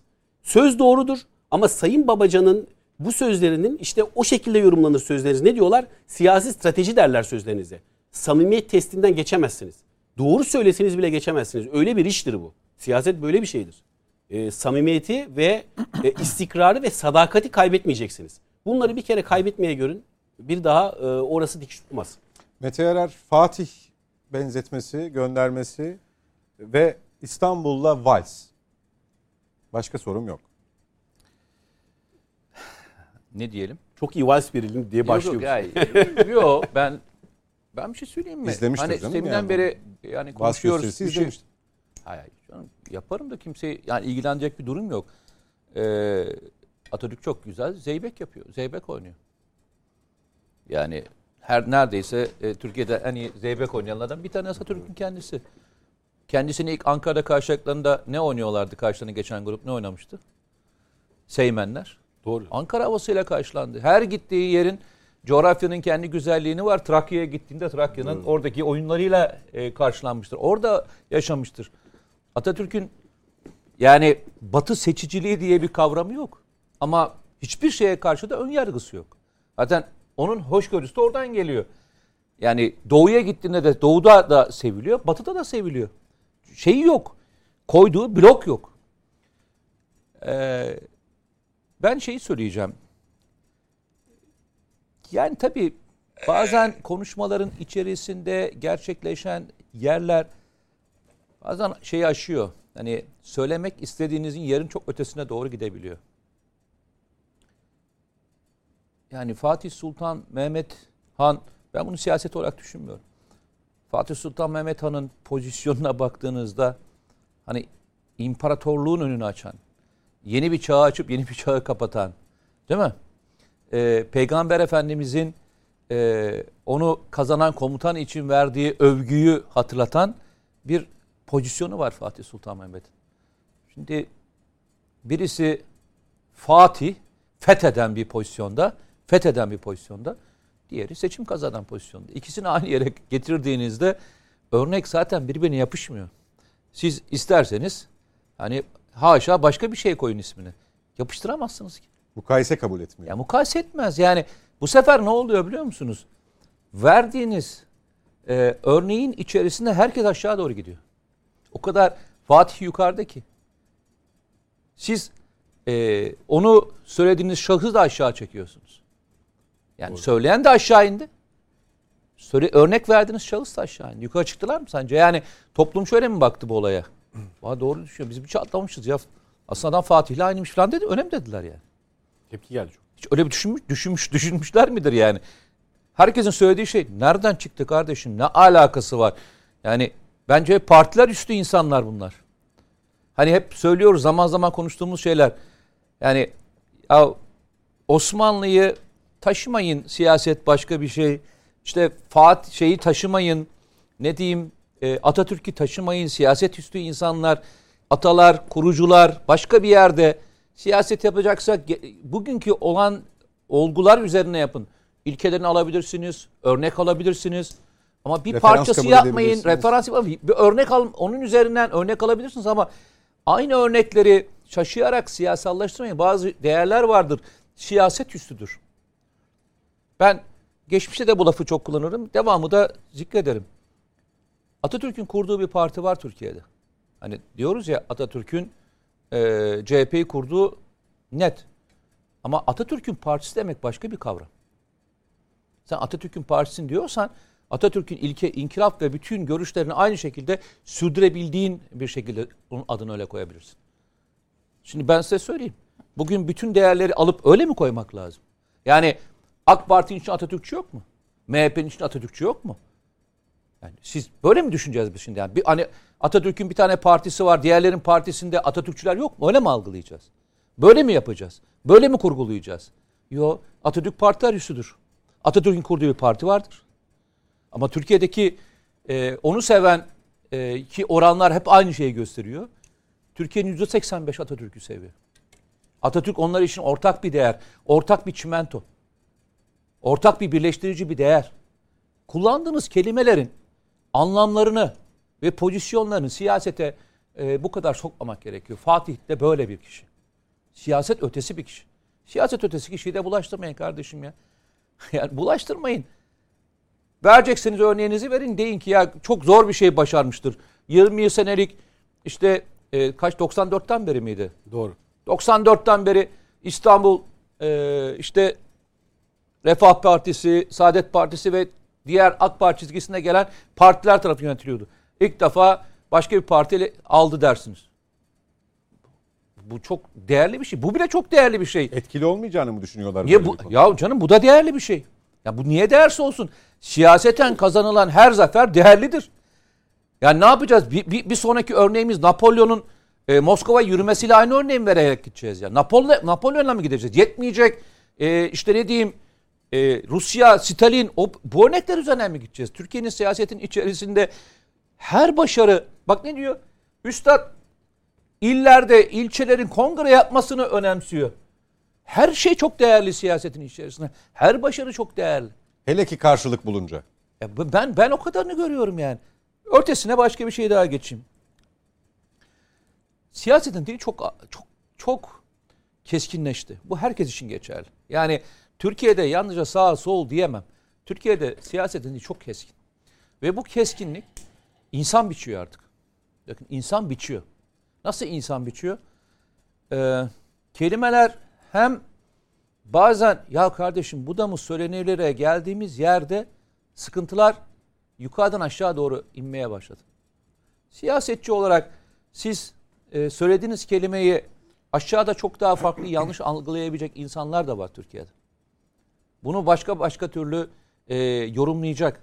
Buradan yorumlamasa bile bunun üzerinden e, Türkiye'de kaosa sürükle, sürükleyince bildik gruplar da var. Yani bunu size mal etmeye hazır insanlar da var. Biz geçmişte burada ne konuştuk beraber? Hatırlayın. Daha olaylar yoktu. Bakın bir müddet sonra Türkiye'de şunu göreceğiz dedik. Türkiye'de siyasetçilerin, daha doğrusu gazetecilerin, sonra siyasetçilerin yumruklandığı, dövüldüğü, arkasından vurulduğu noktaya doğru gidiyoruz demiştim. Hatırlıyor musunuz?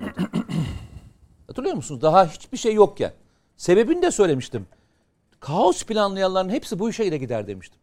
Çünkü ilk başlangıç itibariyle siyaseti sertleştirir. Arkasından da bunları yapmaya başlarlar ve bu süreci bu şekilde ilerletirler. Bakın farkındaysanız son günlerde bir şeyler oluyor. Örnek verilen kişi kendi partisinden çıkmaya başladı. Yani döven kendi partisinden çıkıyor. Yumruklayan kendi partisinden çıkıyor. Ama öyle lanse edilmiyor. Sonuç nereye doğru gitmeye başladı biliyor musunuz? Kaostan beslenmeye doğru gidilen bir yere doğru gidiyoruz. Ben bir kez daha vatandaş olarak uyuyorum. Yani deminden beri benim alanım dışında olan bir yerdi. Şimdi alanım içinde bir yerdeyiz. Bakın söylüyorum. Kaos, kaos beslenmesi için önce nefret ortamının oluşturulması lazımdır. O nefret ortamı şu anda gittikçe daha da fazlasıyla oluşturmaya başlandı. Sosyal medya bunun için çok önemli bir mecra sunuyor. Hayatın kendisi bunu kolaylaştırıyor. Deminden beri bahsettiğiniz pandemiydi, hayat zorluğuydu, diğer e, dünyada yaşanan gelişmelerdi. Birçok şey yapıyor. İnsanların psikolojileriyle Psikolojileri, imtihanı. Bakın o zaman yapacağımız tek bir şey var. Biraz daha hep beraber şu tansiyonu aşağı doğru düşürmek zorundayız. Siyasetçi de düşürmek zorunda, biz de düşürmek zorundayız. Yazarlar, aydınlar, herkes bu tansiyonu düşürmek zorunda. Bu tansiyondan beslenecek bir grup var. Bu o grup bu ülkenin insanı değil bakın ben söyleyeyim size. Bu, bu kaostan beslenecekler. Bu ülkenin insanı olamaz çünkü bu insan bu kaos bu ülkeyi yıkarsa hepimiz altına kalacağız. Yıkmak demek devletin yıkılmasından bahsetmiyorum. Bir insanımızın ölmesi bile yıkılmak demektir. Bir masumun burnunun kanaması bile aynı şeydir. Ben bu olaylara o yüzden bakıyorum. Değerlerimize, örfümüze, adetimize, geleneklerimize nefret ettiğimiz insan profillerini Türk e, siyasetçisine, Türk e, e, kişilerine veya diğerlerine vermeyelim arkadaşlar. Biz biz değerli bir toplumuz ve bu değer toplumu içerisinde birbirimizi sevmekten vazgeçmemeliyiz. Ben bir tehlikeyi geçmişte de söyledim yine söylüyorum. Kaostan beslenmeye hazır bir grup ellerini avuşturmuş bekirle bekliyor. Bunların Türkiye'de siyaset yapmak gibi bir istekleri falan yok. Siyasetin bittiği yeri görmek için bekleyen bir grup var. Bütün siyasetçilerin de buna dikkat etmesi gerektiğini düşünüyorum. Herkesin bakın. Herkesin buna dikkat etmesi gerekiyor. O grup siyasette oy beklemiyor. O grup Türkiye'nin kaosa girmesini bekliyor. Çünkü PKK'nın şu anda tek çıkış yolu kaos. Bitme noktasına gelmiş bu örgüt kaos olmadan ayağa kalkamaz. FETÖ'cüler hapisten nasıl çıkacaklarını düşünüyorlar? Adam bütün yargı süreci tamamlanmış. Mahkemeleri tamamlanmış. Darbeden 10 tane müebbet e, ağırlaşmış müebbet almış. Nasıl çıkacağını düşünüyor? Tek tek kafalarında tek düşünce Türkiye Cumhuriyeti Devleti'nin yıkılması. Başka hiçbir şey yok. Hiçbir şey yok. Açık açık söylüyor adamlar. Açık açık söylüyorlar zaten. Yazışmalarında, konuşmalarında, söylediklerinde her şey bu var. Bu düzen yıkılacak diye söylüyorlar. Bu düzen dedikleri AK Parti'den bahsetmiyorlar ki. Yani bugün AK Parti bittiğinde Türkiye Cumhuriyeti adaletinin verdiği kararla yok sayılmayacak. Ne olacaksa hükümet değişecek. Söyledikleri yıkılacak dedikleri sistem devletin yıkılmasından bahsediyorlar. Bir kaostan bahsediyorlar. Ve bu kaosu besleyen grup aynı grup. Sıkıntı da burada başlıyor. Hepimizin dikkat etmesi gereken nokta da burası. Bir sorun daha vardı. Ee, neydi? Vals. Vals'i sordun. Ee, İmamoğlu e, sorusunu sordun. O kadar. Öztürk Bey'e geçeyim. Aynı ben soruyla. Fatih'i Fatih'i Fatih olarak hatırlamak istiyorum. Yalnızca İstanbul'u fetheden komutan değil aynı zamanda. İmparatorluğu kuran, bir çağı açan ve bir çağı kapatan. İstanbul'dan öte bir komutan o. İstanbul'dan öte bir padişah. Öztürk Bey. Şimdi e, aslında bu e, niye oluyor onu tam anlamak lazım. Bir kere bir biliyorsunuz bir eş koşma vardır. O özellikle yapılır. Yani birisini birisiyle kıyas etme. Ee, bunu bir, hem değerlendir değer, bir birisini değerlendirmek için, değerli göstermek için bazen de değersizleştirmek için. Mesela birisine bu Yezid'dir, Yezid gibi derseniz değersizleştirirsiniz onu. Ama birisine Fatih gibi, Atatürk gibi derseniz de onu değerlendirirsiniz. Yani daha üst bir değer katarsınız. Değer katarsınız. Şimdi ben dışarının e, adayı olduğunu düşünüyorum bu şahsların. Bakın açıkça. Çok net konuşuyorum bakın. Dışarının adayı olduğunu düşünüyorum. Şimdi burada bir bir manipülasyon yapılıyor. Büyük bir manipülasyon. Ve bu manipülasyon e, kuklaları var. Yani koltuk değnekleri var. Bunlar daha önce seçimde e, bu şahsı Atatürk'te böyle el sıkarak gösterdiler. Tamam mı? Atatürk onu tebrik ediyor ve orada yani bir onun seviyesine çıkartma ve inanın İmamoğlu. Ha, Atatürk'te el sıkışma evet. İkinci, ikinci evet. Atatürk diyenler oluyor. Evet. evet. Şimdi bu mesela onu değerli, e, değer, değerli kılma, değerli gösterme ve Atatürk'le eşleştirme pozisyonuna çıkartarak bir e, algı operasyonu yapıldı. Ve buna o zaman e, bu CHP tabanındaki bir aklı başında bir Allah'ın kulu çıkıp da ya ne hadsizlik yapıyorsunuz terbiyesizler. Siz ne yapıyorsunuz ya? Bu kim bu kim sen ne yapıyorsun? Demedi. Şimdi aynısını Meral Akşener yapıyor. Ona ses çıkarmayanlar buna ses çıkarsa kendileriyle çelişirler ve yapamazlar. Aynı bu defa aynı şeyi bir başka figür üzerinden yapıyor. Bakın bu dışarıda e, özellikle büyük e, grupların kullandığı bir taktiktir. Birisini değerli gö- göstermek istiyorsanız toplumun gözünde o ülkenin kahramanlarıyla eş gö- koşarsınız onu. Eş gösterirsiniz. Onu itibarsızlaştırmak istiyorsanız da en kötüsüyle dersiniz evet bir isim takarsınız bu budur dersiniz. Burada böyle bir şey var bakın. Yani bu ben Meral Akşener'in de Kılıçdaroğlu'nun da İmamoğlu'nun da Abdullah Gül'ün de diğerlerinde hep aynı yerden kontrol edildiğini düşünüyorum. Ama verilen örnek mesela sadece Fatih Sultan Mehmet Han göndermesinden ibaret değil. Mücahit Birinci'nin işaret ettiği bir Bizans'tan devralma yani e, bu e, oy veren vermeyen yani bütün vatandaşları yakından ilgilendiren bir benzetmeye İşte varıyor. bakın o iki tam ben söyleyecektim. Hani iyi Siz- örnek kötü örnek Evet. dediniz ya. Şimdi ikinci ayağına geliyorum. O sizin söylediğiniz. Orada da şimdi bir değerlen, değerli göstermek ve eş koşma. İkincisi ise e, farklı bir şekilde saldırma. Yani saldırma o bir saldırıdır. Bir saldırı yapıyor ve siz savunmaya çek, çektiriyor. Ve e, kendi e, gündemini konuşturuyor. Yani niye konuşuluyor bir haftadır? O Bizans benzetmesinden dolayı gündem konuşuluyor. Bakın bunlar bu insanların yaptığı işler değil. Bilmeyerek yaptıkları işler değil. Bunlar e, çok önemli. Bakın Afganistan'da da Amerika bir toplama bir şey yaparken bunları kullanırdı. Irak'ta da bunları kullanırdı. O ülkenin figürlerini kullanırsınız. Onları örnek gösterirken karşı tarafını değersizleştirirsiniz, düşmanlaştırırsınız, itibarsızlaştırırsınız. Bilerek keskinleştiriyorlar. Yani bilerek bu oyunu oynuyorlar. Burada İmamoğlu bence İmamoğlu e, Meral Akşener'in yaptığı kendi sınırını bilmemek. Bir kere hiç had, hadsizlik yani bilmiyor sınırını. E, nerede duracağını bilmiyor. Bir de olmayan bir e, değeri atfetmek suretiyle onu çok değerli göstermeye çalışıyor. Büyük bir şeyi göstermeye çalışıyor. Toplumda bir algı yaratılıyor işte. Bakın hep dönüp dolaşıp oraya geliyoruz. Bir algı yaratılıyor. Ya bu ülkede AKP'nin kurucusu bir cum- eski cumhurbaşkanının CHP'den aday olma ihtimali olacak diye bir şey var mıdır diye sorsalardı millet herhalde bunlar kafayı sıyırmışlar. Olur mu böyle şey derler. İşte bak bu algı öyle büyük güçlü bir algıdır ki bu algı buralarda oluşmuyor sadece. Bazen Avrupalılarla geliyor, fısıldanıyor. Bazen e, New York Times'ta yazılıyor. Bazen e, bilmem Washington Institute'da konuşuluyor. Bazen e, Ya, ben bir şey soracağım. Cumhur Cumhuriyet yürüyüşleri Çok doğru. Abdullah Gül seçilmesin diye Evet. yapılmamış mıydı? Ben mi yanlış hatırlıyorum Evet.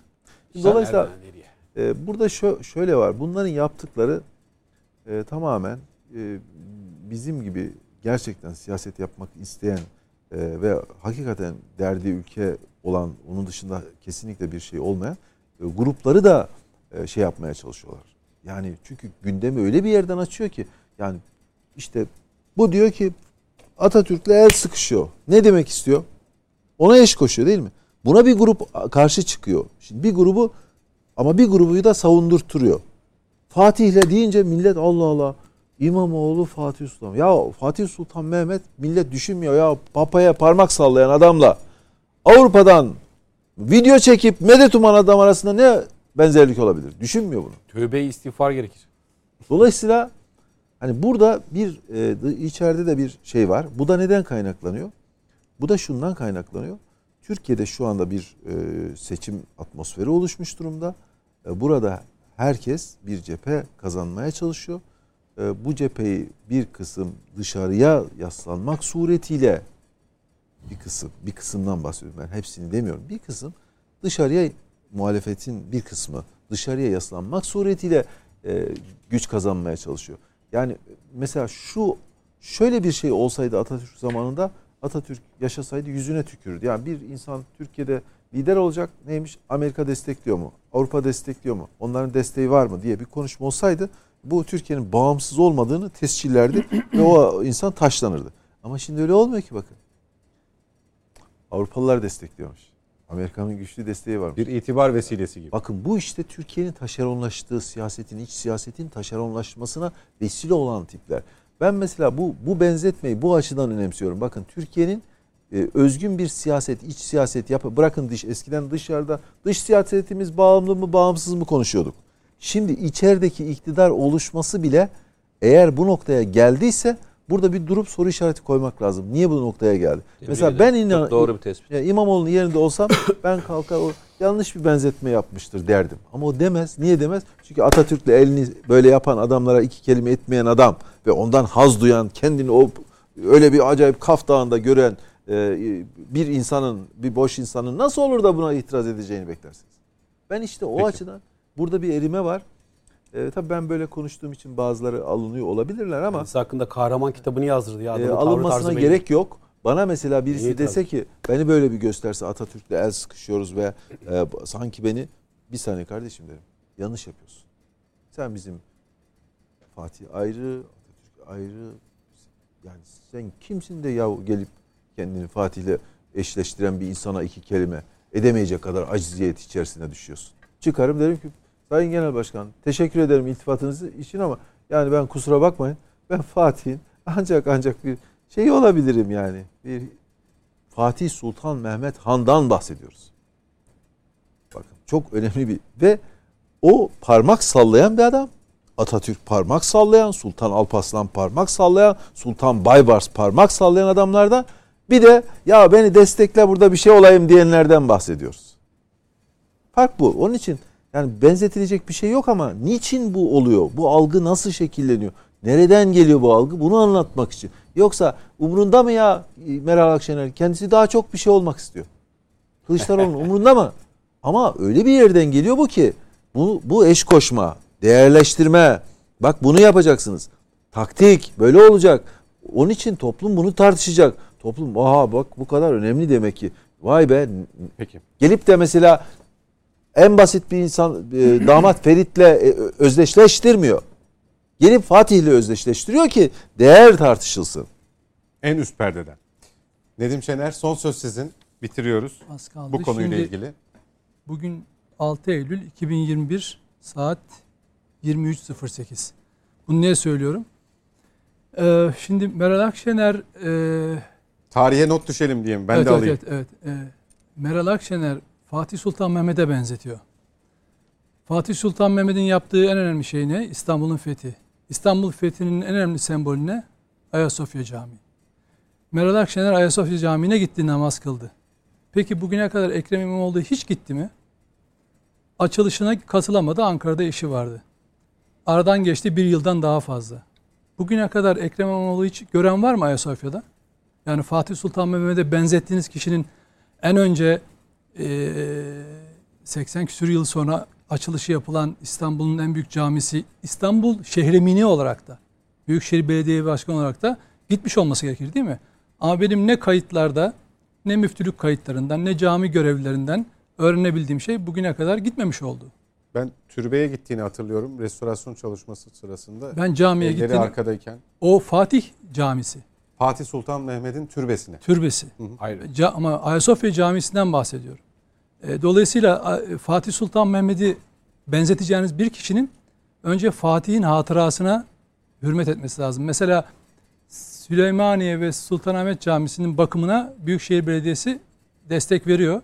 Ama Ayasofya'nın görevlilerine gidip bugüne kadar herhangi bir ihtiyacınız var mı diye sorduğunu duyan yok. Benim müftülük kaynaklarından e, cami görevlilerinden öğrendiğim bu. Çünkü bir vesileyle oraya gittiğimde de bugün itibariyle de öğrendiğim e, budur. Yani dolayısıyla Meral Akşener'in benzetmesi tamamen siyasi yani bir tarihi figürü, bir büyük figürü e, siyaseten kullanmasıdır.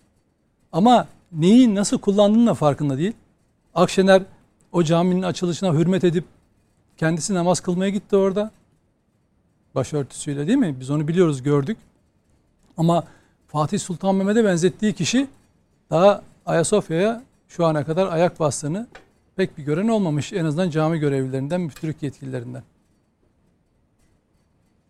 Vals Falsi konuşmaya gerek var mı artık yani? bu saatten sonra diyorsun. Yani ben Son- size söyleyeceğimi söyledim. Son sözü söyledin. Peki. Ee, bitiriyoruz efendim. Bu haftada net bakışı böylelikle noktalamış olalım. Mücahit Birinci, Nedim Şener, Öztürk Yılmaz ve Mete Yarar çok teşekkürler. Teşekkür. Önümüzdeki hafta saatler 20.45'i gösterdiğinde yeniden net bakışta buluşmayı umuyoruz. Hoşçakalın.